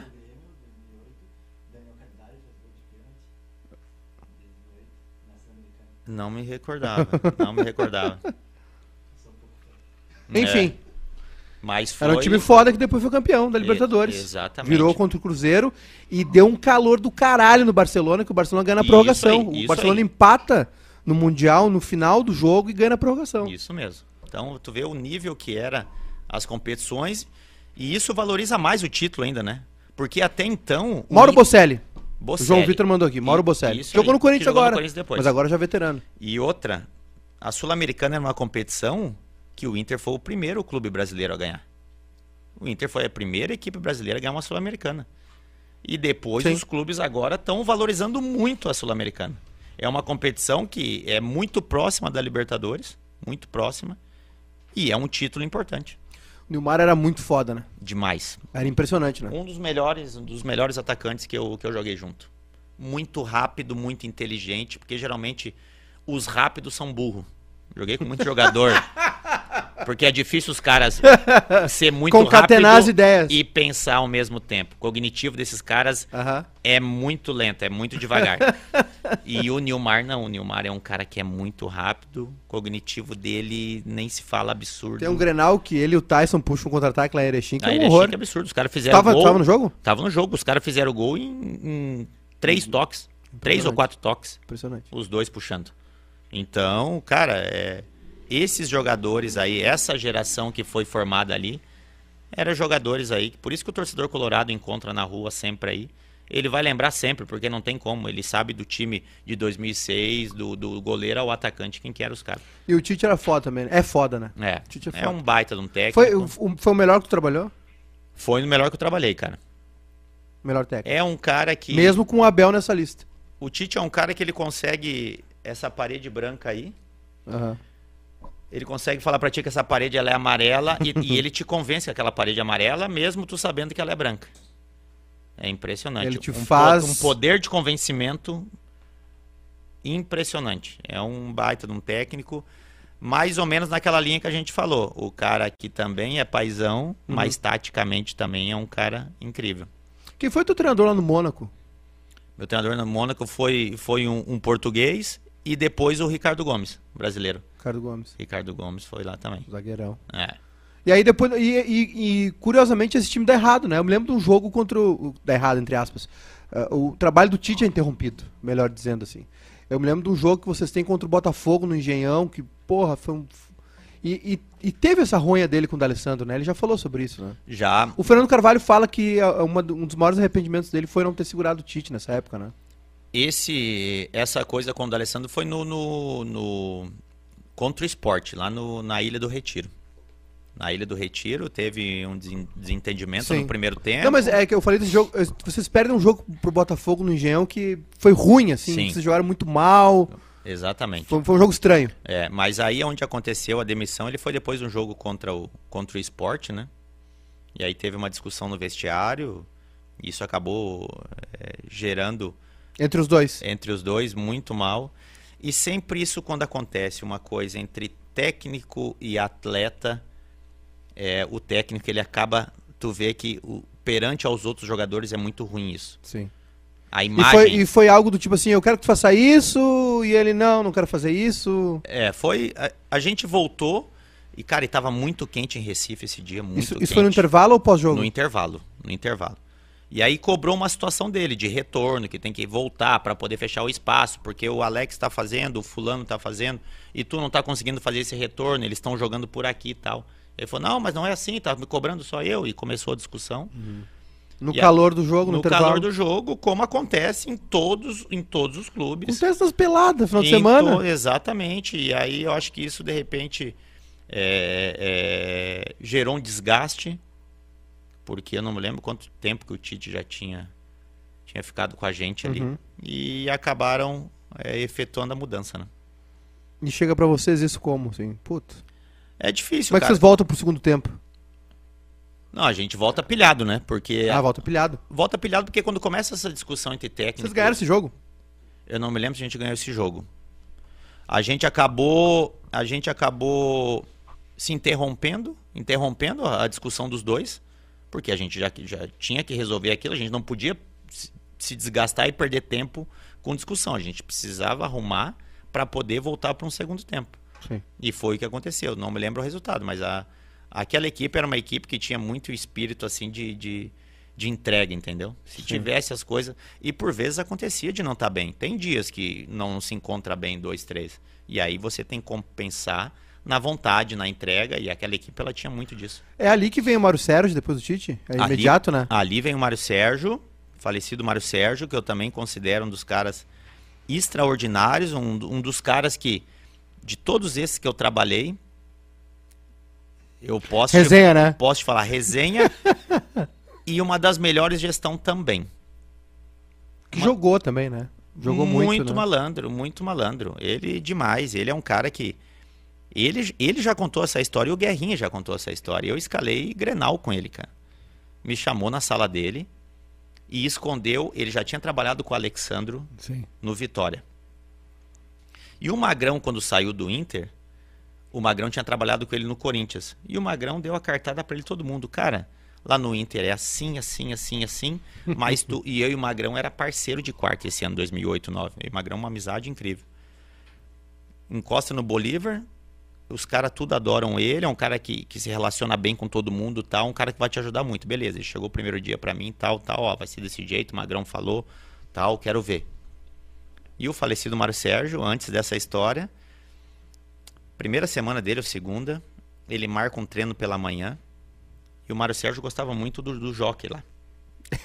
Ele Mais, Guerrinha guerrinho, um vinhozinho e tal, tomar. no Prado. Eu acho que acabou passando um pouco. Início ele me liga.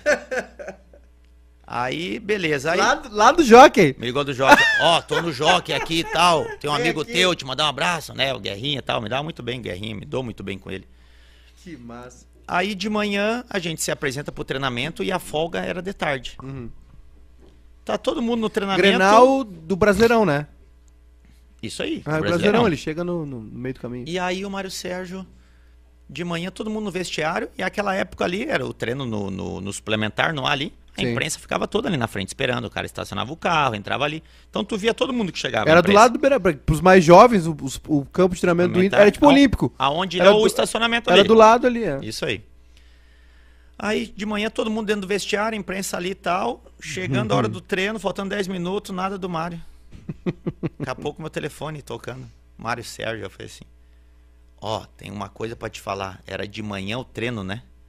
Eu falei assim: sim, Mário, tu marcou de manhã. Nós estamos aqui. Tá todo mundo aqui, cara. Ele falou assim: ó, ó, te vira. Te vira, fala pros caras, inventa um treino de vocês aí dentro do vestiário.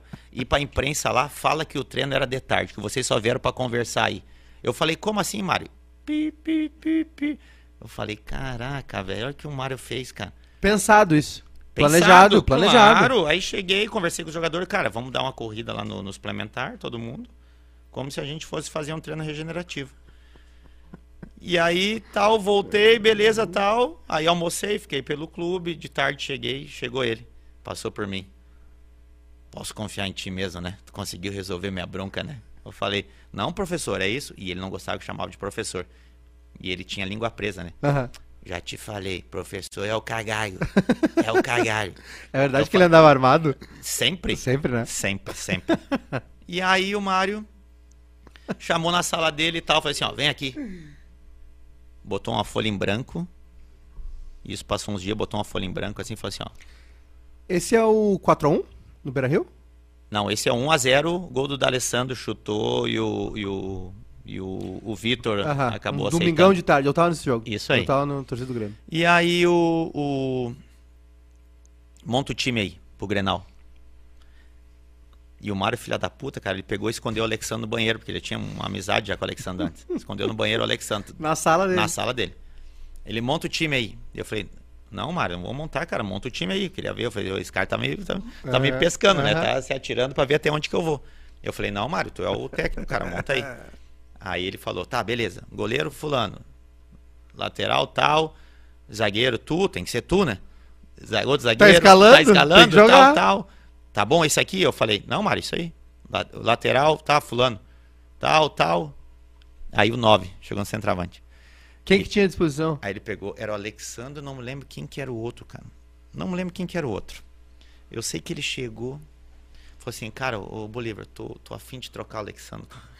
Cara." E eu não tô sabendo que o Alexandre tá no banheiro. Bolívar, tô afim de trocar o Alexandre, o que que tu acha, cara? Aí eu falei assim, Mário, cara, ele ajuda nós, cara. Não tá numa fase de tá fazendo gol e tal, mas, pô, ele taticamente ele é bom e tal. Não, pô, é foda, vocês são tudo bruxo, né? Começa a falar de um, vocês querem, bota o cara pra sempre. Eu falei, não, Mário, é tu, eu falei, é tu que escala, tu tá me perguntando. Não, fala, porra. Opa, vai chover. Fala o que tem que resolver. Eu falei assim, cara, deixa o Alexandre, cara. Tá, mas o que, que tu acha com essa opção aqui? Eu falei, é boa também. Aí sai o Alexandre do banheiro. Tu é filha da puta, né? Queria ver se ia me fuder. Eu falei, não, meu, eu tô falando pro Mário aqui, que era pra tu jogar, tu escutou, né? Ele falou, é, já vi que tu é de confiança mesmo e tal. Cara, ele é um cara extraordinário, Mário. É uma, ah, bah, eu vou, eu vou. É, esse é uma bola nas costas, mas uma vez tu me contou, não sei se não quiser citar os jogadores, mas uh, teve uma, uma tu contou uma vez pra gente assim off. Hum. Isso é uma canalice se fazer, mas enfim, que rolou uma uma, Uma roia no treino, né? Da Alessandro e, e Kleber. E, o, e, o- e ele armou um, um Da- UFC ali, um ringue, né? Não, olha só, ele. Aí, treino, fech- treino fechado dentro do Beira Rio. E o D'Alessandro e o Kleber, acho que já tinham uma rixazinha. ah, São super amigos hoje, super amigos. Rolou uma rixa da época ainda de Boca e. e- Boca River e, e Corinthians. Corinthians. que foram expulsos os dois. Uhum. E aí deu no treino ali, uma chegada mais ríspida, um no outro tal, e daqui a pouco começaram a sair no braço e a gente separou. E o Mário apitou. O que que tá acontecendo aí? O que que vocês estão fazendo? aí eu falei assim, não, me deu uma chegada, o Kleber, não, não sei o que tal. Antes dele fazer esse UFC aí, Aham. ele falou assim, ó, vão descer pra minha sala lá os dois. Treino lá dentro do Beira Rio. Foi ele caminhando com o bonezinho dele, bem devagarinho. Aí quando ele tá descendo o túnel, tá descendo o Kleber do Alessandro, ele. Bolívia e Guinazu também pode vir aqui. Puta. Aí eu falei, pô, o que, que o Mário tá fazendo, cara? Que Então- testemunha? Tamo indo no túnel assim, eu, eu já fui querendo antecipar. Bah, pra que ele, né? Mas, Mário, por que que tá descendo aí azul, cara? Fica quieto, cagai. Vamos descer na minha sala, depois a gente conversa. Eu falei, beleza, tá bom. Chegamos na sala, ele tira o bonezinho dele, coloca na mesa. Tinha as duas cadeiras na frente da mesa dele. Ele sentou os dois e aí pegou. Bolívar, fica atrás do Kleber aí, o Guinazu atrás do Alessandro em pé. Vocês estão aqui que vocês são advogados dos dois, o advogado do brasileiro e do argentino. Ó, e antes de começar essa reunião aqui, eu já vou avisar, bem sério. Antes de começar essa reunião aqui, eu já vou avisar. Argentino não gosta de brasileiro e brasileiro não gosta de argentino. Tô errado, D'Alessandro? Eu tô errado? Não, não, não tem nada a ver, o prof. Prof, o cagar, já falei, não gosto chamar de prof. Cara, não gosta. Então aqui, cara, isso aí vai acontecer. Brasileiros, vocês não gostam da gente, a gente também não gosta de vocês. Vamos ser real aqui. E outra, vocês querem brigar, vocês são referência para todo mundo lá tal. Como que a gente fica agora? Isso aí pega ruim para mim e tal. E, e, o treino lá em cima parado. Treino parado lá em cima, uma tensão, todo mundo esperando. Conversaram, conversaram e o Mário Peles, ó, Vou subir lá em cima agora e vocês vão resolver isso aí. E os caras, como? Vamos resolver lá em cima. Pegou o bonezinho dele. E eles já calmos. Já sossegado, já tinha parado o lance. Sossegado ali, tá? Os dois. Acabou. E o Mário, um homem de gelo, né? Muito calmo. Aí saiu tal, subiu, escadaria. Apitou, falou pros caras, faz um, um, uma roda lá no, no grande círculo do meio campo. Foi todos os jogadores, fizeram uma, uma roda no grande círculo. Ele pegou o Kleber do Alessandro pela mão, largou no meio do, do, do meio círculo. E falou, ó, cinco minutos para se matar aí dentro os dois. Vocês queriam brigar, né? Então estão aí para brigar agora. Aí os caras, não, como assim? Eu falei assim, não, cinco minutos, vou marcar. E virou as costas começou a sair. Chegou fora da roda, apitou e, ó, começa. E, e ele, os dois se olhando, se olhando. Vamos, vocês não queriam brigar, tá rolando o tempo aí, ó. Vamos. Já não tem mais cinco para vocês se matar, já tá. Esse tempo tá esgotando. Os caras se olhando, se olhando, eu falei, tô falando para vocês, deixa vocês brigar, vocês não querem. Então vamos tomar lá longe de vocês e vamos pro treinamento jogar. Tal. Cara, ele conseguia assim. E nunca mais. Nunca mais, cara, nunca mais. Kleber D'Alessandro, os caras, gente, assim, todo mundo, cara. Tudo que acontecia no treinamento ali, morria tudo ali. E tinha uma molecada subindo ali, né? O Tyson. Por que, que chama Tyson. o Tyson de motoca? Por causa da velocidade? Por causa da velocidade dele, cara. O Tyson é um motoca. O Tyson é como um filho, cara. O Tyson era muito engraçado que nos jogos da, da Libertadores ou brasileiro, ele apanhava, cara, novinho assim, né? Miúdo. Os caras gostam de pegar os novinhos assim, os caras assim, sentar a madeira. E ele muito rápido, era o único jeito de parar ele ele apanhava dos caras lá e falava assim, ó, eu vou lá, quando tu for para eu vou lá contar Bolívia, Bolívia vai dar em ti. E pro índio, vou contar pros dois. Ele apanhava dos caras e dava escanteio. E como o, Mário Sérgio, o Tite, os caras usavam todo mundo voltando assim para defender dentro da área, o Tyson vinha e fazia o rebote. Ele parava no rebote e falava, Bolívia, ali ó, o Mike, como se fosse tu. O Maiká Bolívar, esse aí, ó. Esse aí me bateu, ó. Falei pra ele, pega ele agora. E o índio dava pisão no pé dos caras, dava cotovelado na barriga dos caras. Aí ele ia rindo dos caras, os caras iam lá, batiam nele. Depois os caras vinham para e nós tínhamos que resolver o problema. Tu, tu acha que é, o VAR mudaria muito a forma de você, essa coisa assim de da catimba? E cara, não vamos ser hipócritas, isso acontece e ainda acontece. Acontece. Uma coisa eu sempre Só que falo, ontem, né? por exemplo, o Léo Pereira do Flamengo foi expulso. Exatamente, exagerou, né? Exato, exagerou. Mas a gente, eu sempre falo uma coisa, a gente sabia bater, cara. A gente sabia bater, eu digo, no modo com bola junto. Não, não, não, não era desleal de dar sem bola, assim. Chegada com pé, carrinho, alguma Teve aquela coisa, merda lá com o Dodô, né? Mas foi um acidente, com o Dodô, né? exatamente. Até então, o Paulo César nem falta marcou no lance. Sim. Nem falta marcou. Mas então, essa questão do VAR, do, do pisão, do, da cotovelada, isso aí com certeza não, não consegue ah, mais fazer. Se tivesse VAR na década de 60, 70, não, não tá tinha Libertadores na Argentina e no Uruguai. O meu pai me conta, Maical, os caras jogavam de alfinete, cara, nas mãos. Nas meias pra furar os caras. na ponta esteira também, né? Exatamente, né? pra furar os caras. É. Virava as costas. Imagina uma Libertadores na década de meu 70, Deus, sem 80. Sem TV, sem nada. Tá louco. Bom, o Grêmio tem a, a Batalha de La Plata. A gente vai chegar também em La Plata de novo, né? Porque uhum. é um La Plata está no caminho de, de Grêmio e Inter de formas distintas, Sim. mas sempre muito quente, né? O que, que faltou para esse time ganhar 2009? Ou não faltou nada? Foi foi uma perda de tempo ali que nessa troca que depois no final resultou é a gente a um gente, atraso. A gente na verdade esse esse campeonato brasileiro ele foi muito parecido com a questão com a questão que a gente falou. Eu não não vou usar a palavra roubo né? Não vou usar a palavra roubo mas a gente deu azar de pegar na última rodada o nosso rival, jogando contra o time que também estava disputando o título com a gente, que era o Flamengo na ocasião. Sim, mas pra, pra não chegar nessa última rodada precisando, porque o Flamengo tem uma arrancada também, né? O Flamengo tem arrancada, O mas, Flamengo tinha o Adriano, que é foda, mas tinha o Pet ali no final de carreira. mas, a time- gente, mas a gente com o Mário Sérgio, de oito jogos, dos últimos dos oito, a gente ganhou sete e empatou um. A gente teve Sim. uma arrancada. Então isso foi É. no início, de repente, coincidindo daqui a pouco com, com uma competição paralela, alguma coisa nesse e, sentido. E vocês, ah, no pré-jogo ali, naquela. Eu não, eu não me lembro contra quem é o último jogo. No Beira Rio. Santo André. Santo André.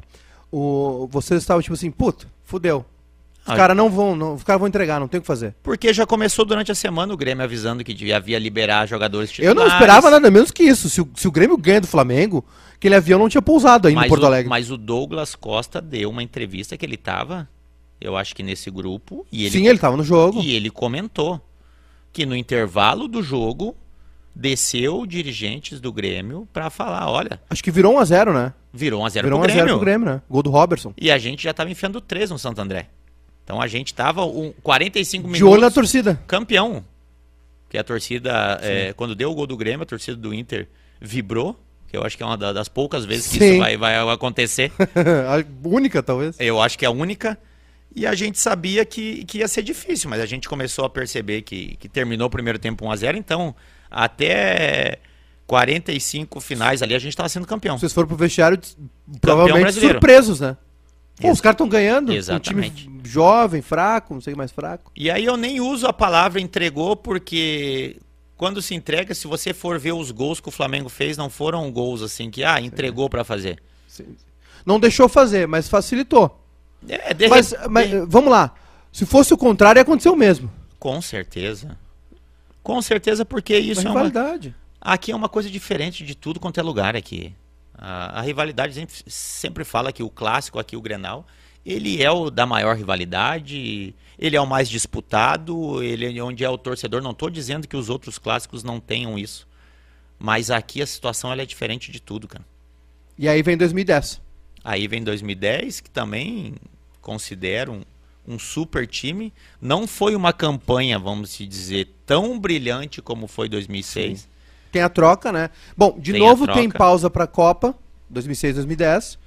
E, e nessa, ao invés de ter uma pausa pra se recuperar do jogo contra a LDU, tem a troca de treinador, que era o Tem. Fossati. Tem a troca de técnico. Vocês sentiram muito essa. essa o Fossati dava treino 5 da tarde. É, o Fossati, é, ele Estilão tava- diferente, né? um estilo diferente. A gente fez uma, uma, uma pré-temporada, fez um campeonato gaúcho também muito bom.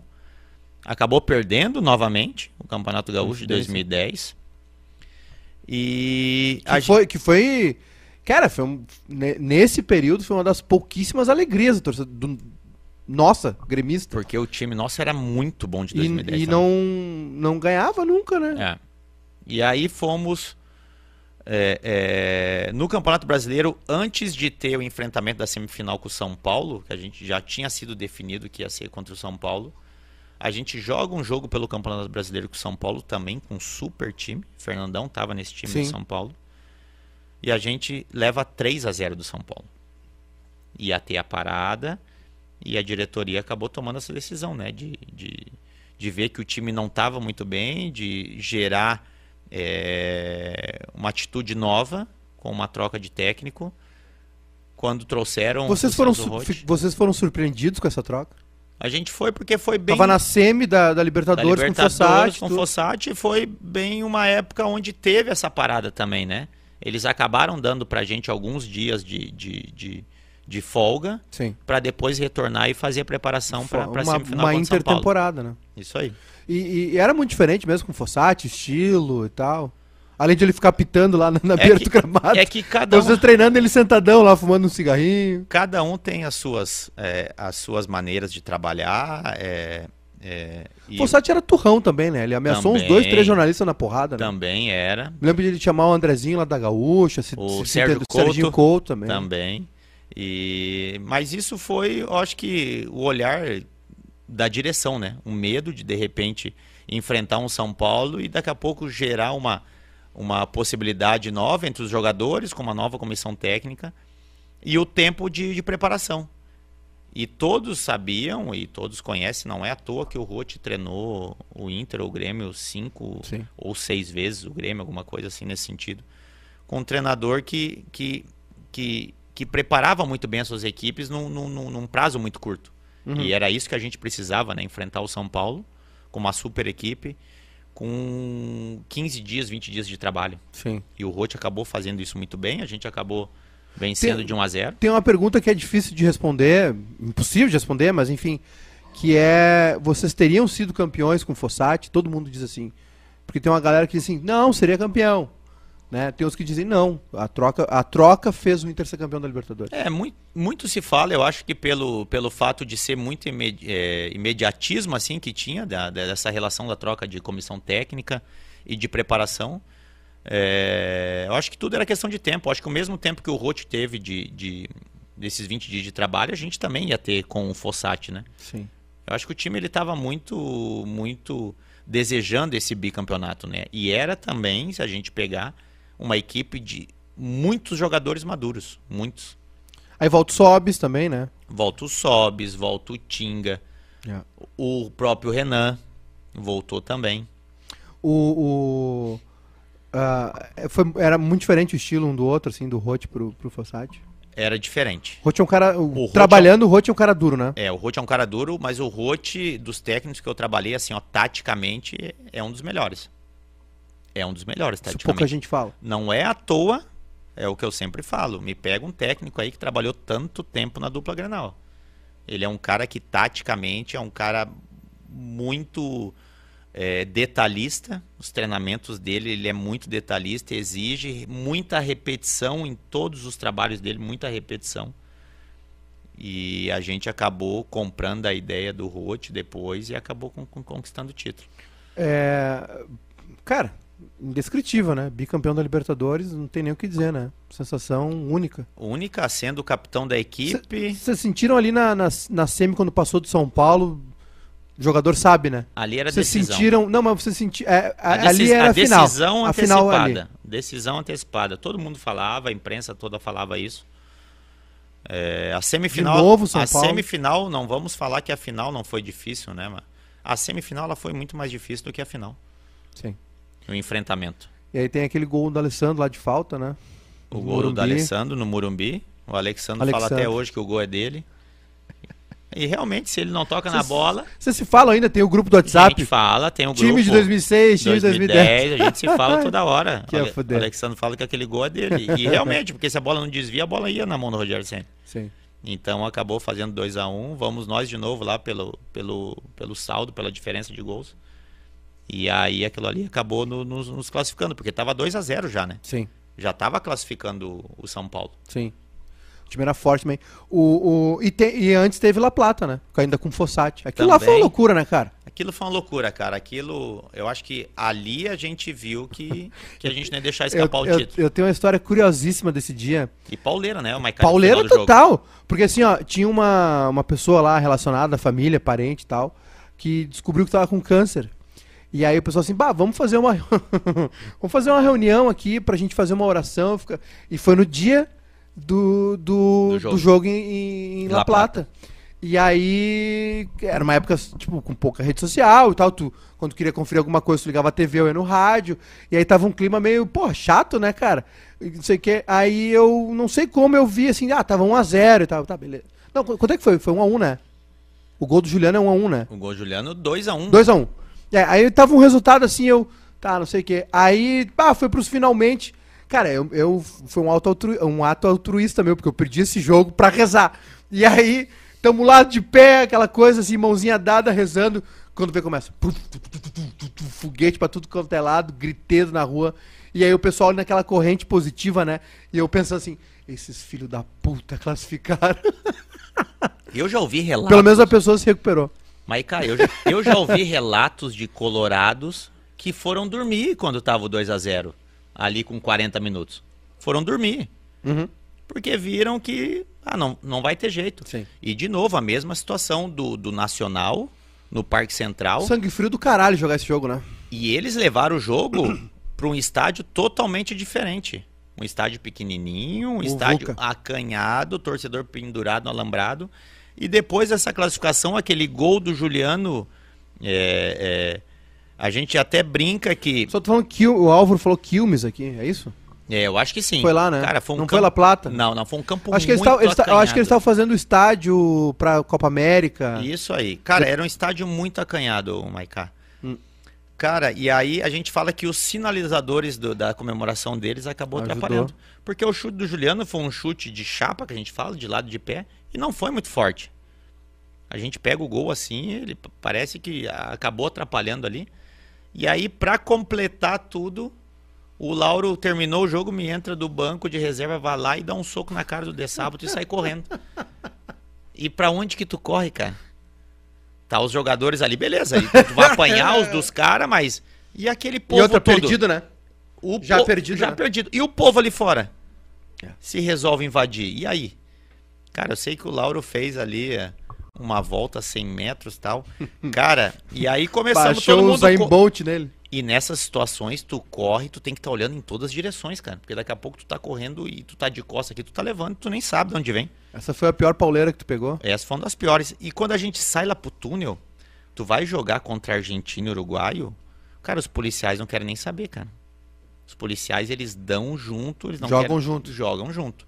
A gente pegou, o Lauro correu pro túnel, mas não era um túnel qual escadaria. Era plano, mas era um piso que saía do gramado, um piso, e aí ia pro vestiário.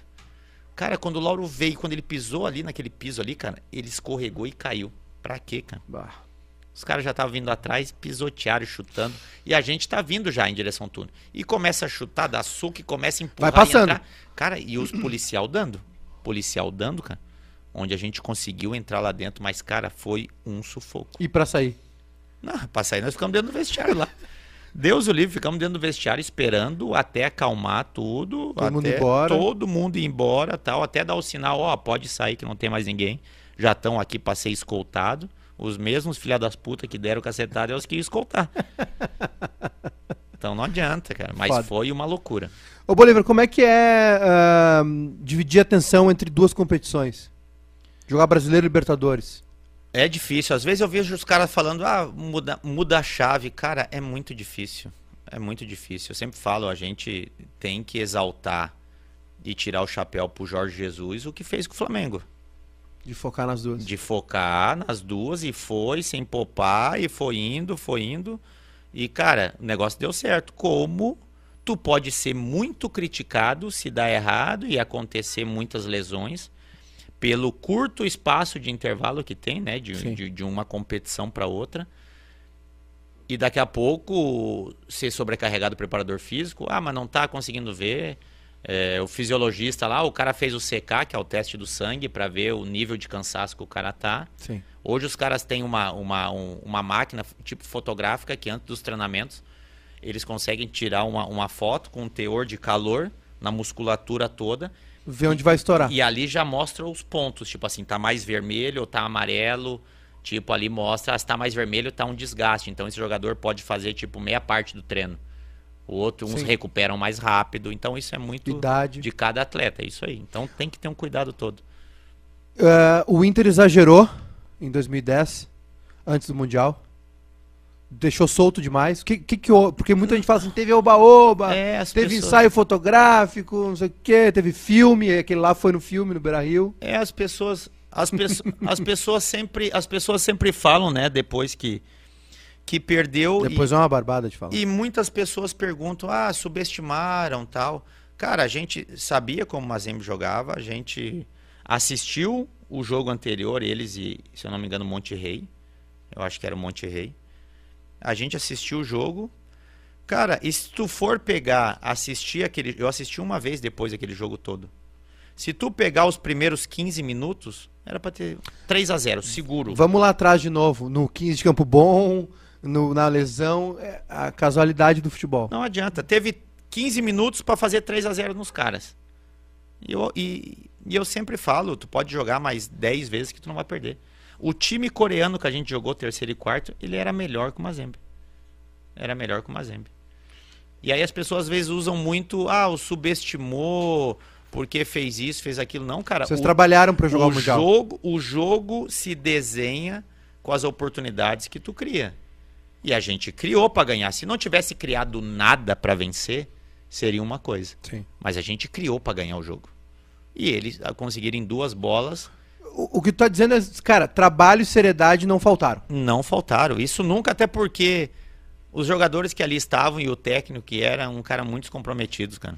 E- mas fatores externos não atrapalharam também. Não, também não. Não, Assim, o Brasileirão. não se deixava, não se deixavam levar por isso, cara. Mas não foi uma campanha boa do Inter no Brasileirão. Não, Por não causa da, da expectativa do Mundial? Acredito que sim também um pouco. Porque daí também já não, não atuava todas as partidas com, com a mesma equipe. A gente acabou intercalando, jogando algumas. Mas isso também não interfere em nada do que aconteceu lá. Nada. É, é o que eu falo. Interferiu no Brasileirão. No, no Brasileirão. No Mundial, a questão de. as o- cara, o jogo de futebol, ele é um jogo que tu vai ter as oportunidades, o adversário também vai ter. É difícil tu ter é, é, todas as oportunidades a teu favor e o adversário não ter nenhuma. Isso é, é difícil. Pelo menos uma vai ter. Sim. Eles tiveram duas. E as duas que tiveram, os caras fizeram gol. E aí vem essa enxurrada, né? É, aí, é- aí É é, foda, difícil. Aí É, a muito pior complicado. derrota da tua carreira. É a pior, sem dúvida. Tu imagina depois que acaba. É que Foram poucas também, né? É, tu imagina depois que acaba, tu ficar três dias em Abu Dhabi lá pra esperar Tava o lá, jogo. tava lá o Edu. Pra esperar o jogo. Foi ver o Guns N' Roses no imagina- Parque da Ferrari. Pergunta, pergunta se eu eu não saí do hotel, cara. Eu não saí do hotel e só fazia as refeições eu ia fazer porque era era só pra gente o andar onde a gente ficava. Porque senão não não descia. Silêncio total. Não descia. Não tem clima, cara. Não tem clima. Às vezes o torcedor às vezes até pensa, né? Ah, os... ca- cara, sofre mais, cara. O cara que tá ali, entendeu? Pelo menos eu digo, eu tô falando isso por, Sim. pela minha geração que eu tive. Cara, sofre muito. Sofre. Tinha derrotas, cara, em competições normais, gauchão, Campeonato Brasileiro. Se eu perdia jogo, eu não ia buscar meus filhos na escola, cara. Não ia de vergonha. Enchi o saco dos teus moleques no colégio.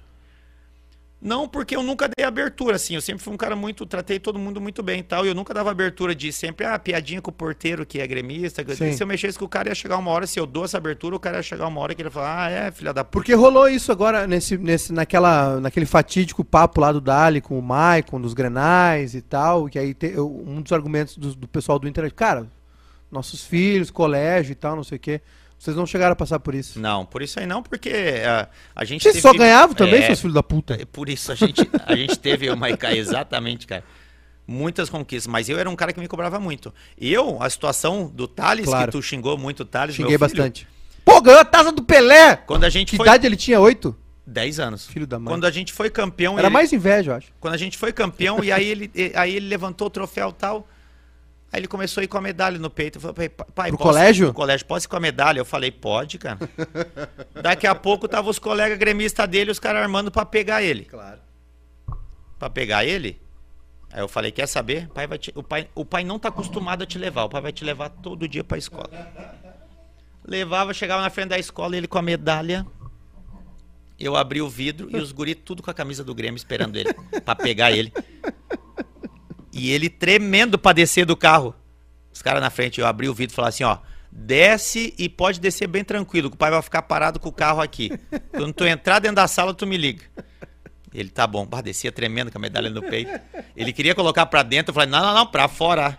Medalha pra fora. Foi tu que mandou ou ele que pediu? Não, Fala a verdade. Ele, ele pediu, cara. Ele pediu. E aí aconteceu isso aí. Mas quando eu perdi, eu. Claro. Se eu tivesse um compromisso no dia seguinte, ah, tem que ir no shopping para um, um- um- uma reunião com alguém, um negócio com alguém. Pra outro dia. Não ia, cara. Te- teve. é, tu- tu- teve aquela. Teve aquela fita lá do, com o Vianney lá no avião, lembra? Pode contar Meu- essa aí? Posso, cara, claro que posso. Tenho vergonha, tá? Co- coitado, que Deus, que Deus o tenha, o Vianney, cara. Que Deus o tenha, o Vianney. Ah, cara, o Vianney. Foi no avião, né? É, o Vianney. Tadinho do Tata! Cara, ele foi uma época que ele. Ele batia forte, né? É. Ele e batia aí, forte. e fugia muito, tipo, de dentro do campo. Ele usava muito, ah, de repente esses jogadores estão noite, não sei o que. Cara, nunca isso na minha Uhum. Era um vida. papo não. de concentração, né? Isso aí, nunca, nunca, nunca. E ele nunca viajava, cara. O Vianney nunca viajou pra, pra, pra esses jogos assim, fora. E a gente era um jogo que a gente teve, não lembro se era na Colômbia, Equador, eu sei que era um voo que demorava, cara. E era um voo fretado. Todo mundo junto. E a gente ganhou esse jogo e tá lá no fundo do avião, e aquele espaço todo no avião, né? Os caras definiam, os jogadores ficam lá no fundo, e Sem alguns da imprensa que vi- viajavam ficavam lá na frente, direção no meio e tal, beleza. Ganhamos um jogo, e aí tu pegar lá do, do Equador, cara, era, eu acho que era Puta 7, 8 pariu. horas. E era voo fretado, vinha depois do jogo, esse na madrugada. E toda vez que tu joga, tu não dorme, cara. Jogo da noite, tu não dorme. Assim, ó, jogo 10 horas da noite, acaba meia-noite. Cara, adrenalina, as pessoas às vezes não têm noção disso, cara.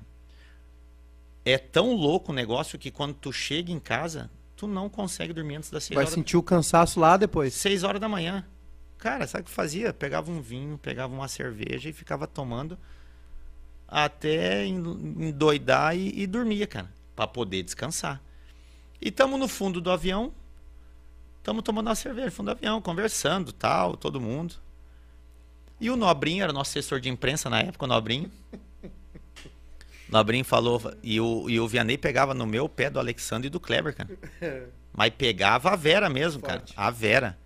E isso pro torcedor, ah, o torcedor ele escuta. Daqui a pouco, de tanto o cara falar, se ele tá assistindo um jogo e tu erra um passe, ele vai lembrar do que o cara falou. Puta, realmente, o Bolívar tá errando A primeira derrota vira verdade. Vamos ver, sei lá. E aí, cara, e eu sempre tive uma relação, tu sabe muito bem, com todos, com todo mundo muito bem, cara, com todos os repórteres. Jornalista, com todo mundo. Estamos no fundo do avião, tá vindo lá da frente um, o, o, o Vianney, cara. E o Nobrinho. Parecia uma tartaruguinha ninja. E o Nobrinho, o Nobrinho me pega e fala, o Nobrinho, e eu. E tipo assim, ó, o Vianney nunca foi em campo, cara. Sim, eu falei fazia com, tempo. Cara, com todo respeito Não, à família. Cara, dele, isso acontece, já livre, foi. aí. Aí ele. Fazia, ele já era comentarista, fazia tempo que ele não fazia Sim, campo, e nem viajava. treino e tal. E aí tu nunca viu o cara pessoalmente, não sabia quem era. Uhum. E o Nobrinho pegou e falou assim, ó, o Vianney vem vindo ali. e aí eu, e o Kleber e o Alexandre junto, tomando a cerveja, assim, ah é? Falei assim, beleza. Aí eu não sei quem tava no banheiro dos jogadores, ele foi lá e não tinha pra onde ir. E aí o cara geralmente, quando tem os dois banheiros, tem a parte do fundo do avião aqui. E ficou ali. Isso de madrugada, tá todo mundo dormindo, cara. Levanta nós três. É a hora, é a hora. Vamos lá. Cara, fomos lá e. Eu falei, ô Vianney, cara, que história é essa, cara? Tu- Não, não vem dizer, não, tu Calma, não foi com essa calma, calma não. aí. O início assim. ok. Vianney, cara, tu, a gente respeita todos, cara. Por que tu tá falando mal sempre só de nós três, cara? Tu fala que isso, isso, jogador, isso, isso, não sei o quê. Não, mas tão mal, não sei o que tal. E ele era invocado, né? Não, claro. E aí começou, começou, vai assim, quer saber de uma coisa, cara? E começamos. Empurramos ele e foi pra fundo. Cara, vou te avisar uma coisa. Se continuar falando de nós, o bicho vai pegar pro teu lado. Eu sei que os cinco primeiros jogos, eu, o Kleber e o Alexandre tava sempre entre os melhores em campo, né? Nós estávamos entre os melhores em campo sempre. Aí esperou passar um tempo, amenizou e tal, e já falou assim, ó, não vou viajar mais, vou pegar eles de novo, vou foder com eles. E aí começava, Bolívar, Alexandre e Kleber, os pior. Ele teve uma treta feia com o Abel, né? Também, processo, Abel. tudo. Isso aí, isso aí. Então, cara, e a gente sempre, eu, eu particularmente sempre tive uma relação Foi a única, boa, assim, cara. de, de Muito com a relação com Cara, foi, é, é até meio folclórico, na real, assim. Sim, cara, eu sempre tive uma relação. Na- Agora, semana eu encontrei Ah. o, o Calheiros, cara. Luciano Calheiros, amigar, sempre tive uma relação boa. Serginho Couto, que a gente falou agora há pouco. Porra, cara, Serginho. com todos, Guerrinha, com todos. Pedro- Serginho cha- chamou pra comer churrasco lá em São Paulo. Ex- né? exatamente. Cara, então eu tive Figuraça. uma relação muito boa. Então isso foi uma, uma das coisas que, que, que ficam depois pra história, como a gente tá falando agora aqui. Cara. Fica engraçado, né?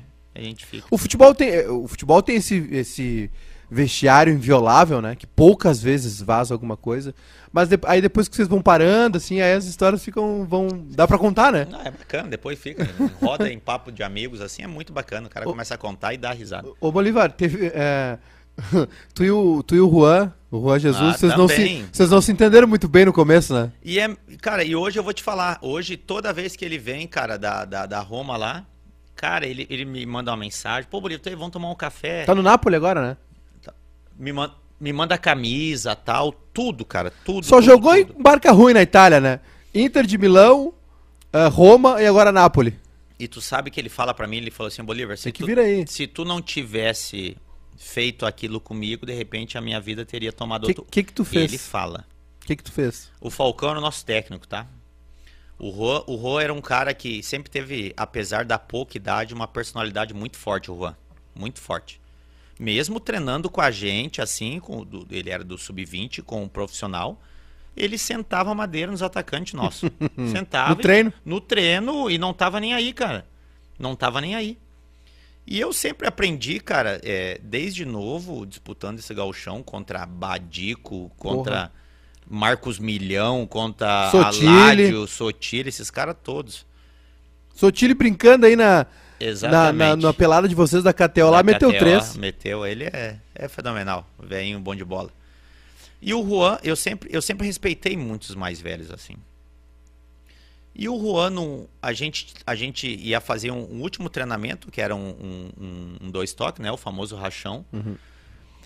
E já tinha saído da lista já de concentrados. E ele estava treinando dois toques com a gente. E ele estava relacionado. E o Juan, no dois toques, a gente fez primeiro a bola parada. Geralmente os técnicos fazem a bola parada antes ali, que vai definir ali pro, pro jogo, e fazem um dois toque. E nesse dois toque, o, o Juan dominou uma bola, eu vou chegar por trás dele, ele estica a mão pra trás e dá no meu rosto, cara. Pra nós todos aqui, cara. Tu pode bater onde daqui pra baixo, qualquer lugar, qualquer tapa no rosto, no olho, na cara, assim, cara, sobe o sangue na hora. e eu me segurei e e os caras, filha da puta do nosso time. Ó, o general tá virando soldadinho. tá apanhando na cara. Puta que pariu, Maica, foda. E eu falei, passei pelo Falcão, Falcão pitando. Passei pelo Falcão. E ele não pediu desculpa, cara, nada. Segue o baile. Segue o baile. Aí eu passei primeiro pelo Falcão e falei assim, ó, Falcão, cara, vou dar uma descansada na perna pra amanhã e tal. Tô com uma dorzinha, vou fazer um negócio na fisioterapia. Ele, não, não, pode sair. E o Juan tá logo depois, tô passando e o dois toques rolando. Passei por ele assim, falei assim, ó, vou te esperar lá no vestiário. Parece o filme aquele da briga da escola, vou te esperar lá fora. te pego lá fora. Te pego lá fora. Vou te pegar lá no vestiário, meu. Entrei no vestiário e o nosso vestiário tem a parte onde é a, a grama sintética, onde a gente fazia o aquecimento. Tinha uma porta de vidro que tem a rouparia e aonde é os armários pros, pro banheiro ali, pro, pros banhos, o chuveiro. E aí o, o seu gentil, cheguei pra ele, eu, eu falei, ô seu gentil, tem como o senhor só sair, o senhor e o, e o, e o falecido seu Ismael, que era o outro roupeiro, o senhor sair e deixar essa chave dessa porta de vidro pra mim? Ele falou, não, Bolívar, tem que arrumar as coisas do jogo aqui, eu já deixo tudo prontinho tal. Eu falei, ô, ô, ô, seu gentil, eu ajudo o senhor depois. Só me deixa a chave dessa porta aqui e fica ali que o treino tá acabando. O senhor pode ficar ali, eu ajudo o senhor depois. Ele, não, não, Deus o livre, vai me ajudar. Tu, tu vai me ajudar amanhã a ganhar o nosso bicho e tal. Eu falei, então tá bom, senhor gentil, só deixa a chave pra mim e sai da sala. Aí, começou, terminou o treino, os caras começaram a entrar. E os caras, filha da puta, entrando lá. E o Falcão ia pra sala dele lá. Falcão pra sala Não ia dele. pro vestiário. E aí os caras, filha da puta, ó o soldadinho, Hum. tá, perdeu o comando, perdeu as estrelas, não Puta sei o que quê. pariu. Os caras botando pilha. E aí entra um, aí quando vai entrar na porta de vidro, eu falo assim, não, não, meu, espera aí no, no, no- no- na parte de fora aí, espera na parte de fora aí. Os caras, não, não, o que tu vai fazer, meu? Eu falei, espera na parte de fora aí, eu tô te falando, cara. Daqui a pouco vem vindo, vem vindo. E ele, eu falei, cara, personalidade forte, um moleque. Porra, e o Juan é uma, uma porta também, um armário do caramba. Aí eu falei, eu, eu- eu tenho que sair na frente. Juan, Juan Jesus, né? Não o Juan Juan. Jesus, isso aí. Eu falei, eu tenho que sair na frente, né? Aí daqui a pouco vem vindo ele, cara. E vem ele e me entra a porta dentro e eu deixei entrar a porta dentro e chavei a porta e, e botei a chave no bolso. Já tava de banho tomado já, já tomei banho ligeirinho e tal. E esperei. E aí os armários ali no Beira Rio, esses aí, tu, tu senta na tua poltrona assim e pra trás aqui é um tipo uma veneziana assim que desce. Então dá pra entrar. Aham. E a dele tava aberta. E ele sentou. Quando ele sentou, eu falei, o quê? Vou sair na frente. Já dei. Pelo meio da cara. Puf! E ele caiu pra dentro Socão do armário. mesmo? Soco pra, pra dentro do armário dele. Comecei a pisotear pra dentro do armário, assim. e ele, Bolívar, o que tu tá fazendo tal? E os caras na porta de vidro, empurrando. Tu vai matar ele. Apavorado. Assim, ó, apavorado. Aí eu falei pra ele, cara, isso é pra tu aprender a respeitar. Se tu tivesse me pedido desculpa na hora ali, não tinha nada disso acontecido, cara. Eu gosto de ti, mas tu não pode ser assim, cara. Leva pra tua vida isso aí. Tá sendo agora Se tu não tomar rumo aí, tu vai ver o que vai acontecer contigo, meu. Cara, foi, ele foi lá na sala do Falcão, Hum. chorando, falou pro Falcão que não queria mais concentrar, tal, não sei o quê. Aí o Falcão Moleque, que tinha É, 19 anos. 19 anos, o Falcão me chamou lá, eu expliquei ao Falcão, O que que cara, tu fez? nessa situação, o que que tu fez, tal, com o menino, tal, eu falei, não, Falcão, cara, tu viu lá no treino, ele deu um, botou a tapa pra trás, deu na minha cara e não falou nada. Ah, Bolívar, foi sem querer, tudo bem, mas não falou nada. Aí eu dei um soco nele e uns pontapé nele, cara.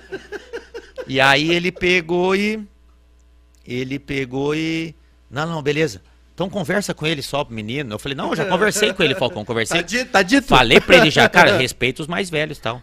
Cara, mas é um menino que toda vez ele vem, cara, a gente senta, cara, e ele fala pra mim, ele fala, Bolívar, cara, tu fez um dos aprendizados que eu tive na minha vida, cara. Porque daqui a pouco, se eu fosse dessa maneira, de repente eu não estaria onde eu estaria hoje. E, e, e agora como técnico? Agora tu tá do outro lado. É, não, mas agora eu tô do, do, do outro lado, mas eu acho que pela minha, pela minha postura e por, por ser um cara que. E o jogador de futebol já sabe quando. Todos os clubes que eu vou trabalhar, os caras já sabem do meu histórico Claro. como atleta, como líder. Isso um pesa, cara- é, é o que eu ia te perguntar agora. Porra, ser treinado pelo Falcão é foda, né? Ainda mais no Inter. Exatamente. Aí o. Treinado pelo Falcão, o rei de Roma, que o índio, numa resenha nossa, tá lá, tá o Falcão no, no campo, o índio chega. E aí, rei da Catalunha? Eu falei, índio é rei de Roma, cara, não é rei da Catalunha, é o Falcão, pô, não sei o quê. Então, todo clube que eu chego, o- os caras já sabem o histórico, então os caras respeitam muito. Tudo que tu fala, os caras param pra escutar, porque tu viveu aquilo e muito recente. Tem uma frase famosa que diz que quando um homem entra numa sala, a história dele entra junto, né? Exatamente. E, e jogador, querendo ou não, eles acompanham, né? Eles acompanham e sabem. Então, isso é muito legal. Ah, deu, deu treta com o Fernandão de treinador? Deu, eu sempre falo que, que é, o Fernandão usou uma, uma frase, uma época que a gente acabou perdendo pro, pro esporte em relação à à zona de conforto, né? Tem jogadores que estão em zona de conforto tal. E isso pega muito mal pros jogadores mais antigos que estavam no clube, né? Isso eu tô falando de mim, da Alessandro, Forlan estava na ocasião, Bolatti, Guinazu, Uhum. mas aí essa questão a gente que nem como a gente sempre resolvia todas as situações. A gente chamou ele depois dessa declaração pra conversar com ele e falar: "Ó, Fernandão, cara, tu não pode falar isso, cara. Tu gostaria tu como atleta, um dos jogadores mais experientes do teu grupo e o técnico falasse a zona de conforto? Porque isso fica muito no ar isso. A zona de conforto, os jogadores mais experientes e tal. Cara, tu já começa a fazer a seleção. É fulano, fulano, fulano. Só não citou o nome. Uhum. E a gente teve uma conversa com ele e ele estava iniciando, de repente, no, no calor de ter, ter perdido, ter iniciado uma carreira como técnico. Porque é mas dif- tudo resolvido ali. Porque é diferente, né? Tu dá entrevista como jogador e como treinador Ah, e administrar muito. o grupo, né? Muito. É por isso que Aí eu, voltamos lá no papo, né? por, por isso que eu volto a falar. O Renato, em todas as situações do Renato, independente da situação dele de, de crise, de vitória, é o meu grupo, é, é pelo meu grupo, eu faço pelo meu grupo, Hum, eu assumo. confio no meu grupo. Eu confio, eu assumo a responsabilidade. Abel Braga é assim também. É assim que esses caras. É um escudo. Exatamente. Aí, E, dá, o- aí dá tranquilidade. e aí o jogador olha o cara falando isso, pô, tem que correr pra esse cara. Sim. A gente tem que correr pra esse cara, porque em toda situação ele blinda todo mundo. Então, dentro de campo, ele não pode fazer nada, a gente tem que correr por ele. Então, eu bebo mais do que os convidados, né? Os convidados falam. É. Rapaziada, tá aqui no link do, do chat o nosso canal de cortes. E se inscreve lá, se inscreve aqui também, deixa um like, participa conosco. Quem quiser mandar uma pergunta pro Bolivão aí, manda um superchat. O Álvaro mandou aqui um superchat. Não termine sem contar uma do tempo de Botafogo, que foi uma merda aquilo, né? O Foi pri- chato, né? Não, mas o primeiro ano foi muito bom. O primeiro ano foi muito bom. Isso é 2013? Dois- 2013. Que depois tu veio pro Novo Hamburgo, né? É. E para as pessoas também aproveitar que hackearam ano passado o meu Instagram aí, Ah. Bolívar Oficial Underline, né? Se Bolívar puder- Oficial Underline tá marcado também aí nas nossas redes uma, sociais. Uma moral aí. Já tá com perfilzão de treinador lá, Já licença tá, CBF. agora. Depois nós vamos falar disso. É. E aí eu, o Maiká, 2013, cara, eu, eu tô no Inter ainda 2012 e o Oswaldo de Oliveira me liga. Porque o Andrezinho tava lá e a gente tinha trabalhado junto. Sim. E o Andrezinho falou, Bolívar, cara, o Oswaldo tá montando um timaço aqui de jogadores que já tudo atuaram em grandes equipes. Mescla. E eu, e eu passei para ele que tu é um cara bom de grupo, um cara que vai acrescentar muito pra gente aqui. Tá o Antônio Carlos jogando aqui e tal, com o Dória zagueiro, que é um menino novo, e de repente tu e o Antônio Carlos ou o Dória vai, vai encaixar bem. Sidorf tá aqui e tal. Dodô. Não? Não, não. Não, o Dodô é antes, não. né? É, do, é da Sul-Americana, aquela do Cuca. Viajei, aí, viajei. Isso aí. O Edilson. Edilson. Foi campeão da Libertadores com o Grêmio. Cara, esse, só pra tu ver, a gente foi campeão carioca, campeão carioca, perdeu um jogo, cara. Um jogo a gente Deve perdeu. ter sido o último carioca do Botafogo. Não, eu acho que eles ganharam o ano que eles foram para as quartas Ah, de final tá. ou Contra, semifinal contra o contra Grêmio, o Grêmio. com o Jair. Isso aí. Com o Jair. Cara, esse time nosso do, do Botafogo, a gente perdeu um jogo. Foi campeão carioca 2013, ganhando do Flamengo a semifinal. e Louco do, Abreu? E do Fluminense. Não, um ano antes. Viajei também. Louco Abreu, um ano antes. Já viajei duas. É o Vinho. E, cara, esse time era muito bom. Muito bom. Ó, esse time era, era Jefferson, que estava frequentemente na seleção Sim. direto. Edilson, eu, o Dória, o Antônio Carlos jogava também, que era um ótimo zagueiro. E o Júlio César, lateral esquerdo. Que jogou no Grêmio Jogou também. no Grêmio. Aí jogava de volante. Cara, um dos caras mais técnicos e habilidosos de volante que eu já joguei, que é o Renato, que jogava no Santos. Que jogou no Sevilha. Cara, é o cara mais Fudido. clássico que eu já vi. Fudido. Jogava Renato e jogava Gabriel. Renato e o Gabriel que tá no Corinthians hoje. Menino, O novo. Gabriel, e o pode Gabriel, crer. um baita de um volante também. Aí jogava Sidorf, Rafael Marques e, e, e Felipe Gabriel. E jogava o Vitinho e o Rafael Marques revezavam quem fazia o falso 9. Uhum. Cara, a gente ficou em quinto, quinto lugar naquele campeonato brasileiro. Acho que quarto lugar naquele, no campeonato brasileiro. A gente liderou boa parte daquele brasileiro. Boa parte. A gente tinha um time muito bom, mas não tinha um elenco muito grande. Sim. Então, às vezes, quando perdia peças, a gente não tinha Acontece reposição bastante isso ainda hoje, a, né, cara? à altura. A gente não tinha altura. Mas, cara, a gente levou o Botafogo a uma Libertadores depois de 17 anos. Então era um super time. Pagando E salário em dia? dia? tudo corretamente, tudo. Esse é um dos principais fatores do futebol, né? É. Tá em dia. Não é nem. Não é, a gente sabe que a maioria da galera tá, tá bem ali, não vai precisar da grana. Mas é, é a mensagem que tu passa pros teus jogadores. É, e, e eu vou te falar, Maiká, isso por, por conhecer muitos jogadores ainda, são poucos que estão pagando em dia, porque tem o pagar em dia é pagar tudo. Eu falo CLT e contrato de imagem, que geralmente o contrato Que é o grosso, que, que é é, o grosso. E geralmente não deixam atrasar a CLT pelas questões de, de, de, de direitos que tem. Uhum. E aí daqui a pouco espera chegar duas para pagar a terceira que o jogador pode entrar com direito contra o clube, eles pagam uma e aí vão atrasando o contrato de imagem. Uhum. E 2014 o Sidorf foi embora. Aí- Era, era maneiro? Demais, de grupo demais, e tal. demais, vestiário. demais. Ele era aquele chato do bem, cara. Chato do bem. Se ele viesse aqui na tua sala aqui, ele olhava aqui, ele falava assim, ó, ô Maiká, aquela luz ali tem- diminui um pouco, diminui um pouco aquela luz. Que o que E- tu fez com o Juan? Exatamente, ele era o chato do bem. E daqui a pouco tava indo pro Só que sem bater em ninguém. saía, sem saía, bochar o cara. saía, saía de General Severiano ali, onde a gente concentrava pro Maracanã. O ar-condicionado, um calorão no Rio, o ar-condicionado gostoso, tava frio, tava bom. Ele reclamava, tá muito frio o ar-condicionado, não sei o quê. Eu falei, pô, Sidorf, chato pra caralho, velho. Mas era aquele cara que falava essas, é, essas coisinhas só, entendeu? Sim, sim. A gente até brincava com ele. Aí ele foi embora em 2014 a gente disputa a Libertadores. Mandaram o Oswaldo de Oliveira, de, de, de Oliveira embora. E aí acabaram não decidindo por técnico e ficaram com um técnico que era interino, que era o Eduardo Húngaro. Eduardo Húngaro, esse, o Duda. Nisso já começou, início de temporada, salários atrasados. Uhum. Aí, Aí fudeu. Aí, aí ficou complicado. A gente disputou a, a pré-Libertadores, que é um dos momentos mais lindos que eu já vi eh, de torcida. A torcida do Botafogo eh, lotou o Maracanã e atrás do Maracanã o, gigante voltou, alguma coisa nesse sentido. Mosaico. Assim, um mosaico lindíssimo. Maracanã é foda, né? É, ali é, é lindo demais. E a gente pegou 2013, final 14, o Maracanã novíssimo para a Copa. Pegou novíssimo o Maracanã. Sim. Então, jogando Libertadores, eliminou, passou para a fase de grupos. Cara, e ali começou, salários atrasados. Não que isso influenciou, a gente não classificou na fase de grupos. A gente não classificou, ficou, classificou. Mas desmotiva, São de uma certa Lourenço e maneira, né? E ali ficava. E como era um grupo que tinha. Porque no fim você sabe que vão receber de um jeito ou de outro Claro. no futuro. o, tinha muitos jogadores jovens. E esses jogadores, a grande maioria, alguns casaram, outros alugaram apartamento. Daqui a pouco os caras estavam indo morar na casa do pai e da mãe tiveram que abandonar tudo. A gente. E aí contrataram o Sheik. Aí eu, o Edilson, o Sheik e o Júlio César, a gente fazia é, é, é, os dois toques nossos e apostava entre os quatro. Tinha que ficar dois de cada time.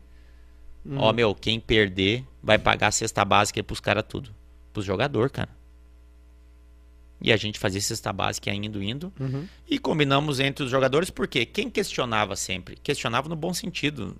Não ia cobrar o cara, queria dar uma satisfação por que que estava atrasado os salários, né? Sim. E a gente nunca tinha uma resposta sobre isso.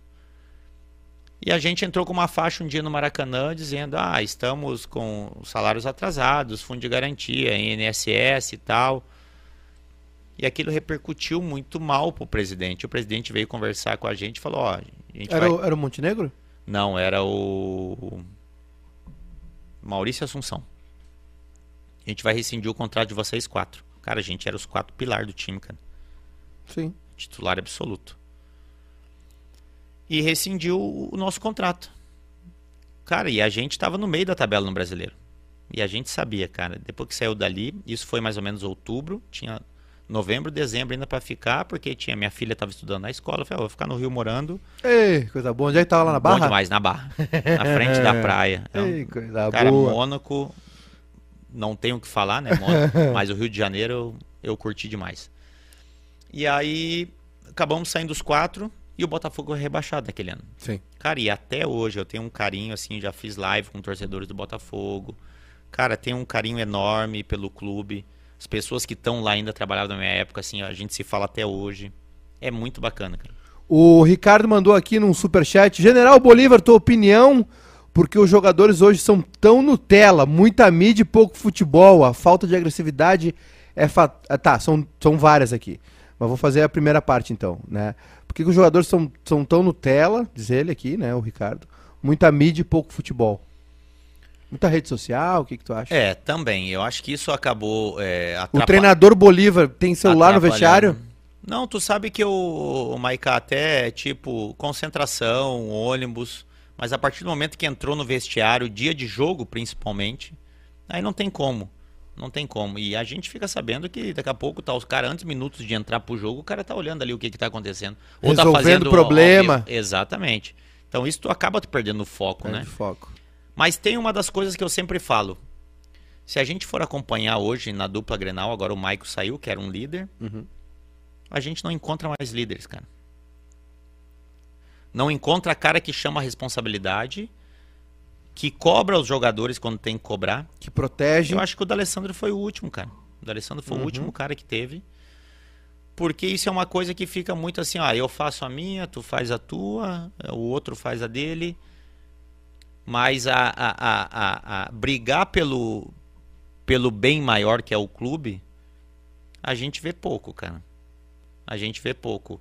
Hoje em dia blindaram muito também os jogadores na questão de, de entrevista, né? De, de, de ter que esclarecer às vezes. Fala um pouco, De- né? Exatamente, de, de falar.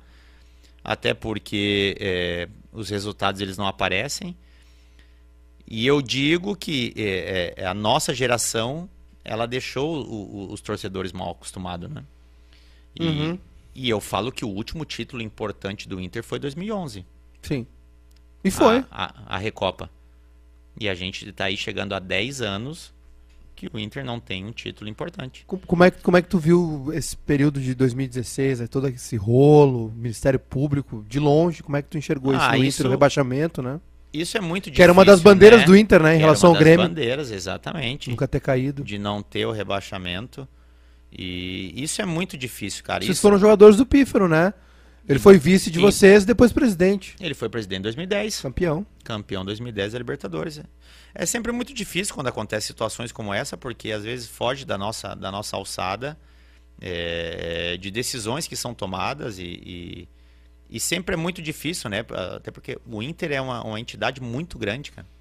E tu comandar uma, uma entidade como o Inter sempre é muito difícil e, E, e acabou acontecendo toda essa situação, o clube sendo rebaixado, que para mim é, é, é, o pior de tudo, é o pior de tudo, porque perder essas situações todas de, de, de, de você poder é, bater no peito e falar eu nunca fui rebaixado, Sim. isso pro torcedor tem um peso muito grande, mas conseguiu logo se recuperar em seguida e voltar novamente à elite.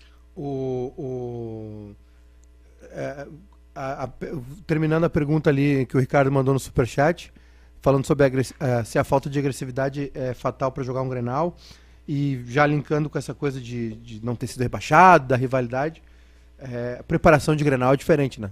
É diferente.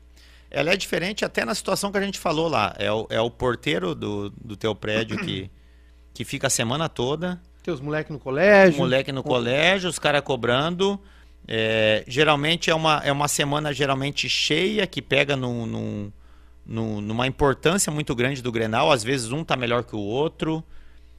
E eu sempre digo que o que tá melhor às vezes não é aquele que vai vencer. O Grenal, ele, ele emparelha muito, cara. A rivalidade equilibra, né? Demais, medo de perder. Demais, demais. Existe o medo de perder Grenal? E não... Existe? claro, claro. É, é, o que equilibra. Claro, porque a cobrança é muito grande, né? Que é vinculada à rivalidade. Claro, a cobrança é muito grande. Sempre a equipe que vence, aquela que não tá bem, ela vai crescer na sequência. Porque a magnitude que, que, que dá uma vitória no Grenal. E eu digo, não tem mais preferência é, Beira Rio e, e, Arena. Não tem mais, cara. Uhum. O Grêmio vai jogar no Beira Rio jogar bem, o Inter vai jogar na Arena jogar bem. Eu acho que parte muito da atitude. A atitude que nem a gente pegou aquela época nossa, que a gente ia jogar Grenal. Então, vocês uh, ganharam muito. Muito. Grenal, Grenais, título. Muitos. E agora de fora tu viu essa, viu essa sequência ruim do Inter, que tá sem título ainda, e que tá numa, numa leva ruim de Grenal. De Grenal, exatamente. Né? E como é que tu enxergou isso de fora? É, falta é, um líder? Cara, isso é, é, mental isso de enfrentar o Grêmio nesse Não, momento? eu acho que mental um pouco por ter, por ter aquela questão, porque... Como um gol já pesa? A cobrança, se sai perdendo, já tem uma dificuldade muito grande, porque já, já vem à tona tudo aquilo. Pô, vamos perder novamente, vamos... E, e, e o torcedor, tu sabe muito bem, é uma competição, é um jogo à parte, cara o torcedor, tu pode daqui a pouco perder um título, mas tu não pode perder o Grenal. A cobrança é muito grande.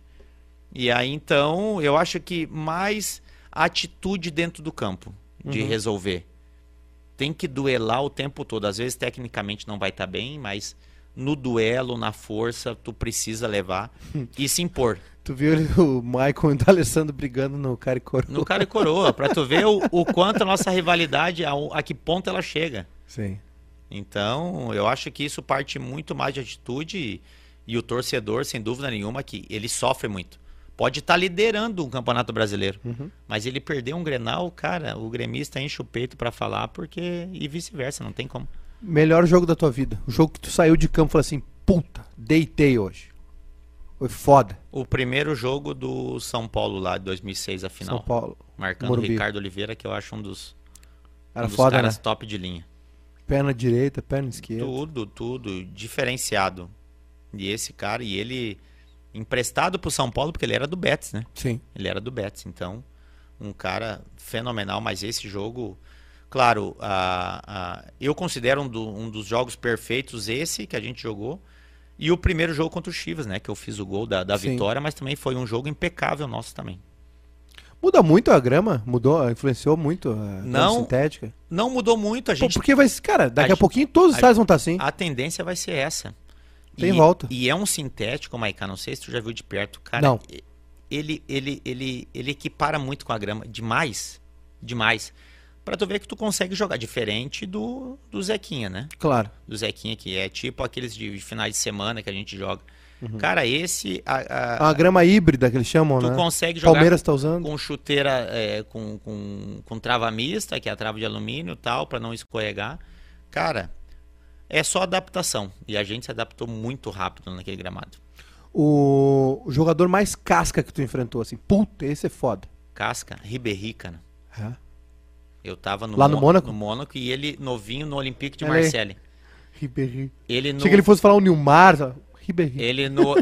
É que o Nilmar não. Não, eu não, não, eu digo de um contra. cara daqui, não, né? eu sei, mas eu não enfrentei. Claro, só no treino. Tá louco.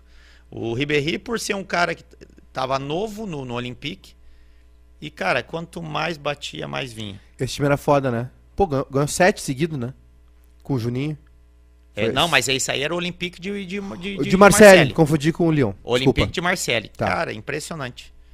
Tinha ele, jogava ele numa beirada e a outra beirada era o tal do Ben Arfá. Ainda tá aí. Ainda jogando, cara, dois caras muito habilidosos, mudava de lado, quando tu pensa que ia melhorar, piorava. Teve algum cara que tu viu dentro de campo e falou assim, puta, esse cara aí, Romário, sei lá. O fenômeno. Tu olhou o fenômeno. Puta caralho. Fenômeno. Daquele tamanho, Uhum. de tu olhar. final, né? Na final. Na de final. tu olhar. Copa do Brasil. De tu olhar de admiração.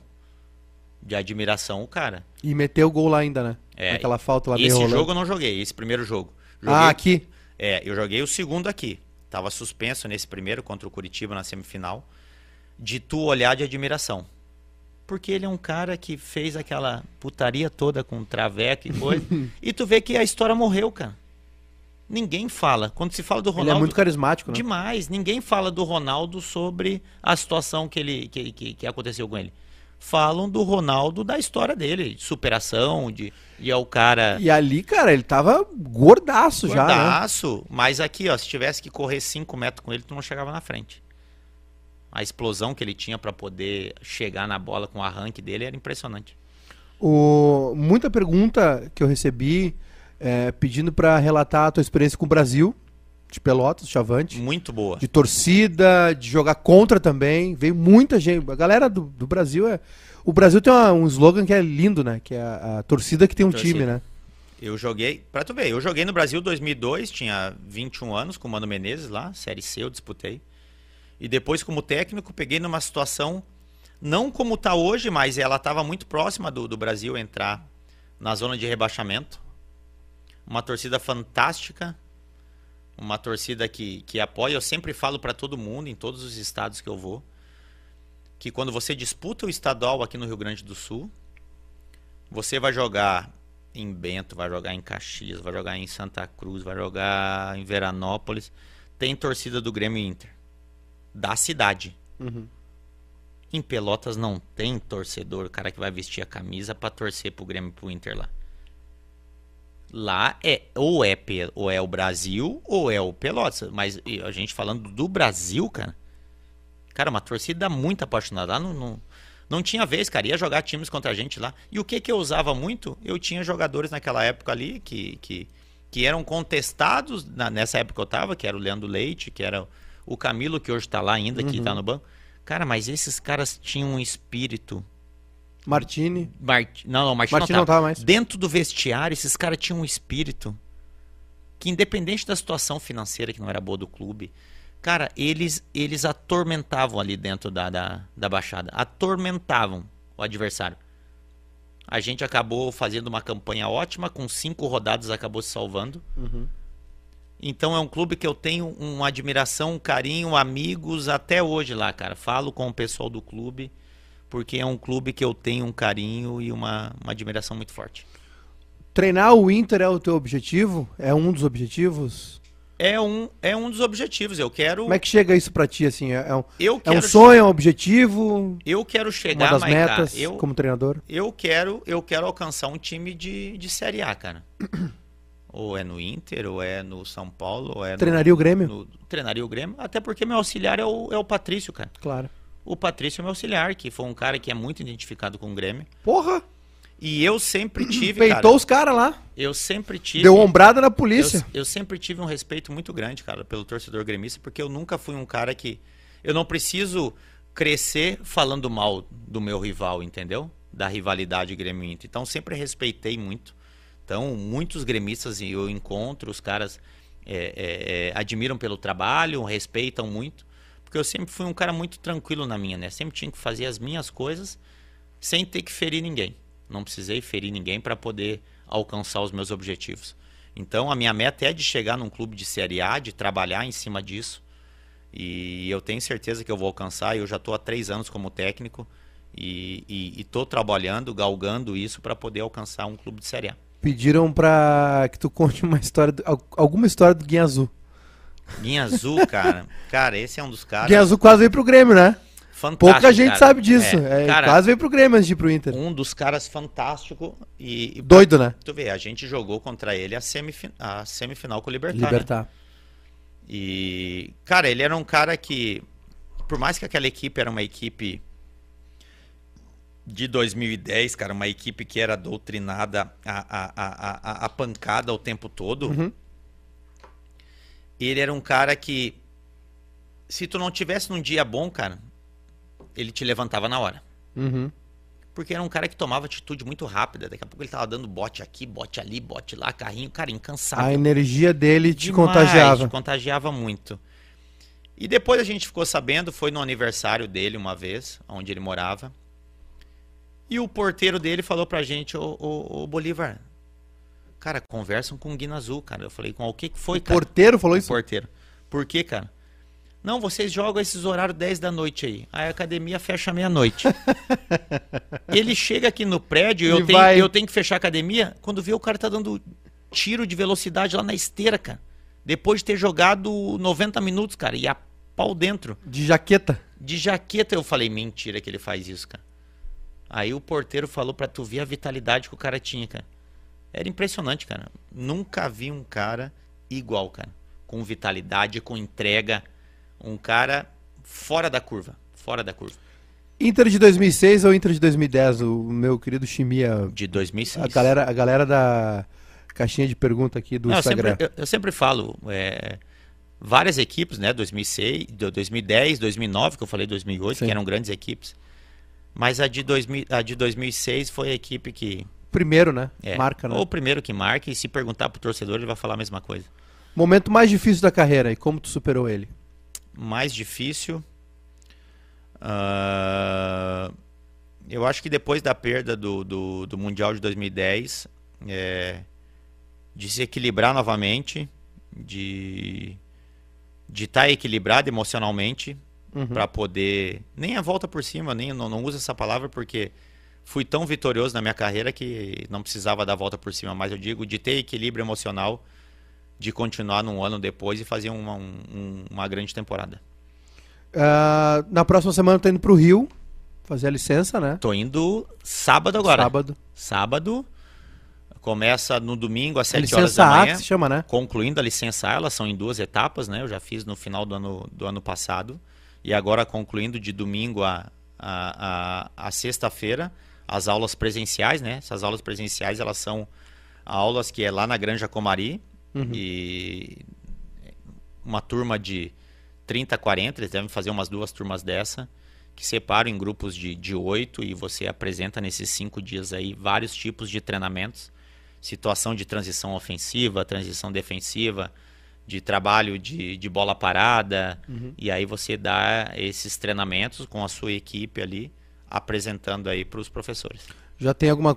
Não sei se tu pode falar ou não, mas já tem alguma coisa encaminhada para ano que vem? Já tá conversando? Ainda não, Maiká. Tô, tô esperando. A gente sabe que é um. Agora é uma, uma, uma época da, Tá cedo ainda, né? das Setembro, né? competições, é. Uma época da- das competições que tudo que a gente for pegar agora é situação que, que é muito complicada, né?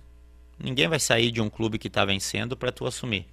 Vai ser num clube Claro. numa situação muito complicada para poder assumir. Então, aguardando, esperando. Agora eu tenho o curso agora para poder finalizar, para poder ficar aí com mais uma bagagem aí para assumir uma equipe aí antes do final do ano, que geralmente os estaduais, as equipes acabam se preparando um pouquinho antes para poder ter uma, uma ótima temporada e alavancar aí a carreira. A Sabrina, que é membro do canal aqui.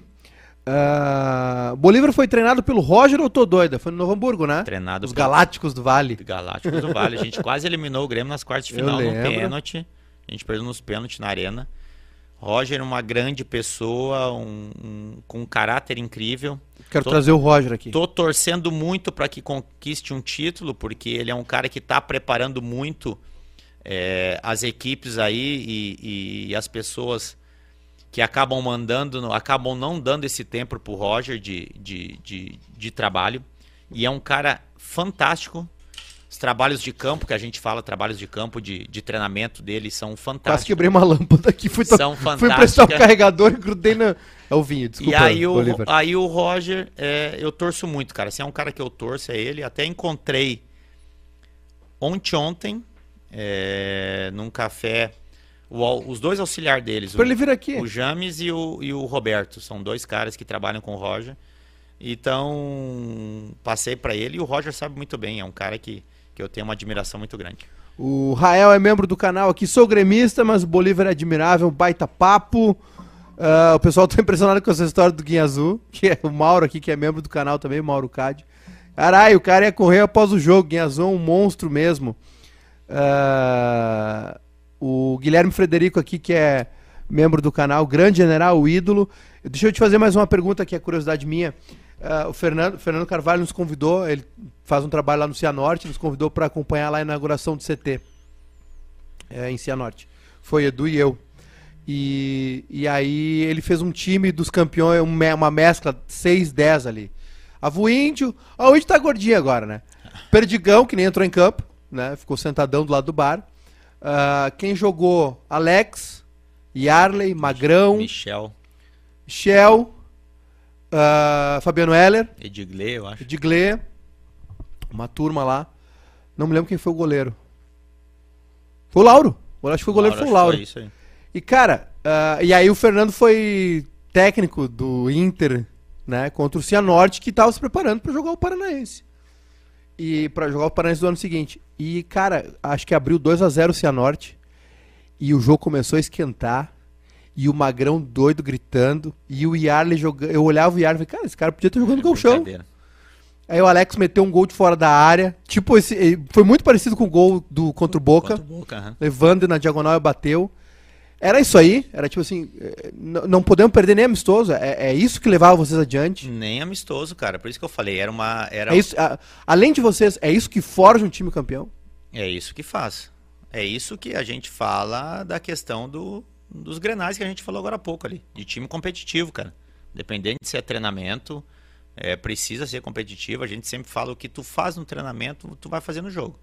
Não adianta falar, ah, vou ser 70% no treino para me dosar e vou 100 no jogo. Não, se tu for 70 no treino, tu vai 70 no jogo. Então tu tem que te preparar conforme tu faz o teu treinamento. E eu trabalhei no Cianorte e me contaram desse Sim. jogo aí. Contaram lá? Contaram porque logo no ano seguinte eu assumi o Cianorte. Ah, foi no ano seguinte. Eu acabei assumindo lá, fiquei, fiquei a um mata-mata de, de subir o time pra série, pra série C. E eles comentaram, ele falou assim, Bolívar, caramba, velho. Os caras aqui chegou, nós abrimos 2 a 0 e os caras começaram a baixar a ripa aqui. E aí tu vai olhar, nós olhávamos pros caras, vão falar o quê? Nós vamos falar, e a gente achou que os caras iam vir só pra brincar. e daqui a pouco o bicho pegou. E é um CT incrível lá dentro. lindo, né? Lindo, lindo. O, Fer- o Fernando olhava pra gente e assim, ufa. Graças a Deus terminou empatado. Eu- Terminou 3x3 o 3 troço. 3, imagina. Pra tu ver. Eu Acho que todo mundo entendeu ali que o empate era melhor pra Tá todos. bom, vamos acabar por aqui. Vamos resolver. Verdade. Bolivão, cara, não tem palavras pra agradecer. Sucesso na carreira, tamo na torcida. Faz tempo que a gente se conhece. É, que bom, cara, que a gente se conhece, é muito legal e agradeço tua generosidade de ter vindo aqui, contado um monte de história. O papo foi longo, né? A gente tá mais de duas horas aqui. Vou ter que pagar a janta da turma agora pra pedir desculpa. Aí segurei todo mundo até tarde. Cara, casa é tua, volte sempre. Obrigado, obrigado mesmo. Tenho certeza que todo mundo curtiu. Foi um baita papo. A galera tá, eh, tá aqui conosco. O Guilherme perguntou: é verdade que o Baldassi e o Indy mostraram o dedo pra ti voltando de um evento? Que história é essa? Ah, não. Eu, eu, É resenha, resenha. respeitam, né? o Baldassi e o Índia são irmãozaços os o dois. Bolívar agora comentando, né? Comentando Nesse com período aí com o Baldassinho. Muito bacana. Domingo tem Inter e Bahia. Tá sendo muito legal. Vai ser o único jogo que eu vou estar fora, né? Porque eu vou estar no curso, né? Pode crer. É o único curso. Parceria com a KTO e aí. aí é parceria com a KTO. E aí, depois disso, todos os jogos do internacional. Tô sendo pé quente, os dois que, que eu comentei. Deixa eu te perguntar rapidinho, como é que tu viu a- a- essa reta final de brasileiro do ano passado, aquela- aquele jogo lá do Inter com o Corinthians aqui, Cara, uma. aquele uma impedimento do Edenilson. É, eu sempre falo que eu sempre falo que é, é uma oportunidade muito grande, né, para o Inter depois de tantos anos. Eu fiquei tão feliz porque o Abel estava comandando essa equipe. E o Abel é um cara que merece muito, um cara muito identificado com o clube. Eu acho que se tinha alguém para ganhar esse título brasileiro era o Abel Braga. Uma pena, porque é, é, o Inter acabou pecando nesse último jogo, né? E jogou contra uma equipe que não tinha pretensão nenhuma mais o Corinthians, que não, uhum. não se definia nada dentro da competição. Mas a gente sabe que, que é uma equipe que está alguns anos já é, tendo a mesma regularidade. Esperamos que possa ter uma nova arrancada novamente aí e brigar pelo título. Olivar, saúde, velho. Sucesso na carreira. Obrigado. Foi lindo, foi do caralho. Valeu, Maiká. Obrigado. Obrigado pela. casa aqui. falei da, da oportunidade. A gente vai estar se vendo mais vezes ainda aí. E vamos estar participando em, em outras ocasiões aí. Valeu, rapaziada. Foi. Valeu a voz. Valeu, muito obrigado. Foi mais um Bebendo Falando. Foi foda, foi lindo aí.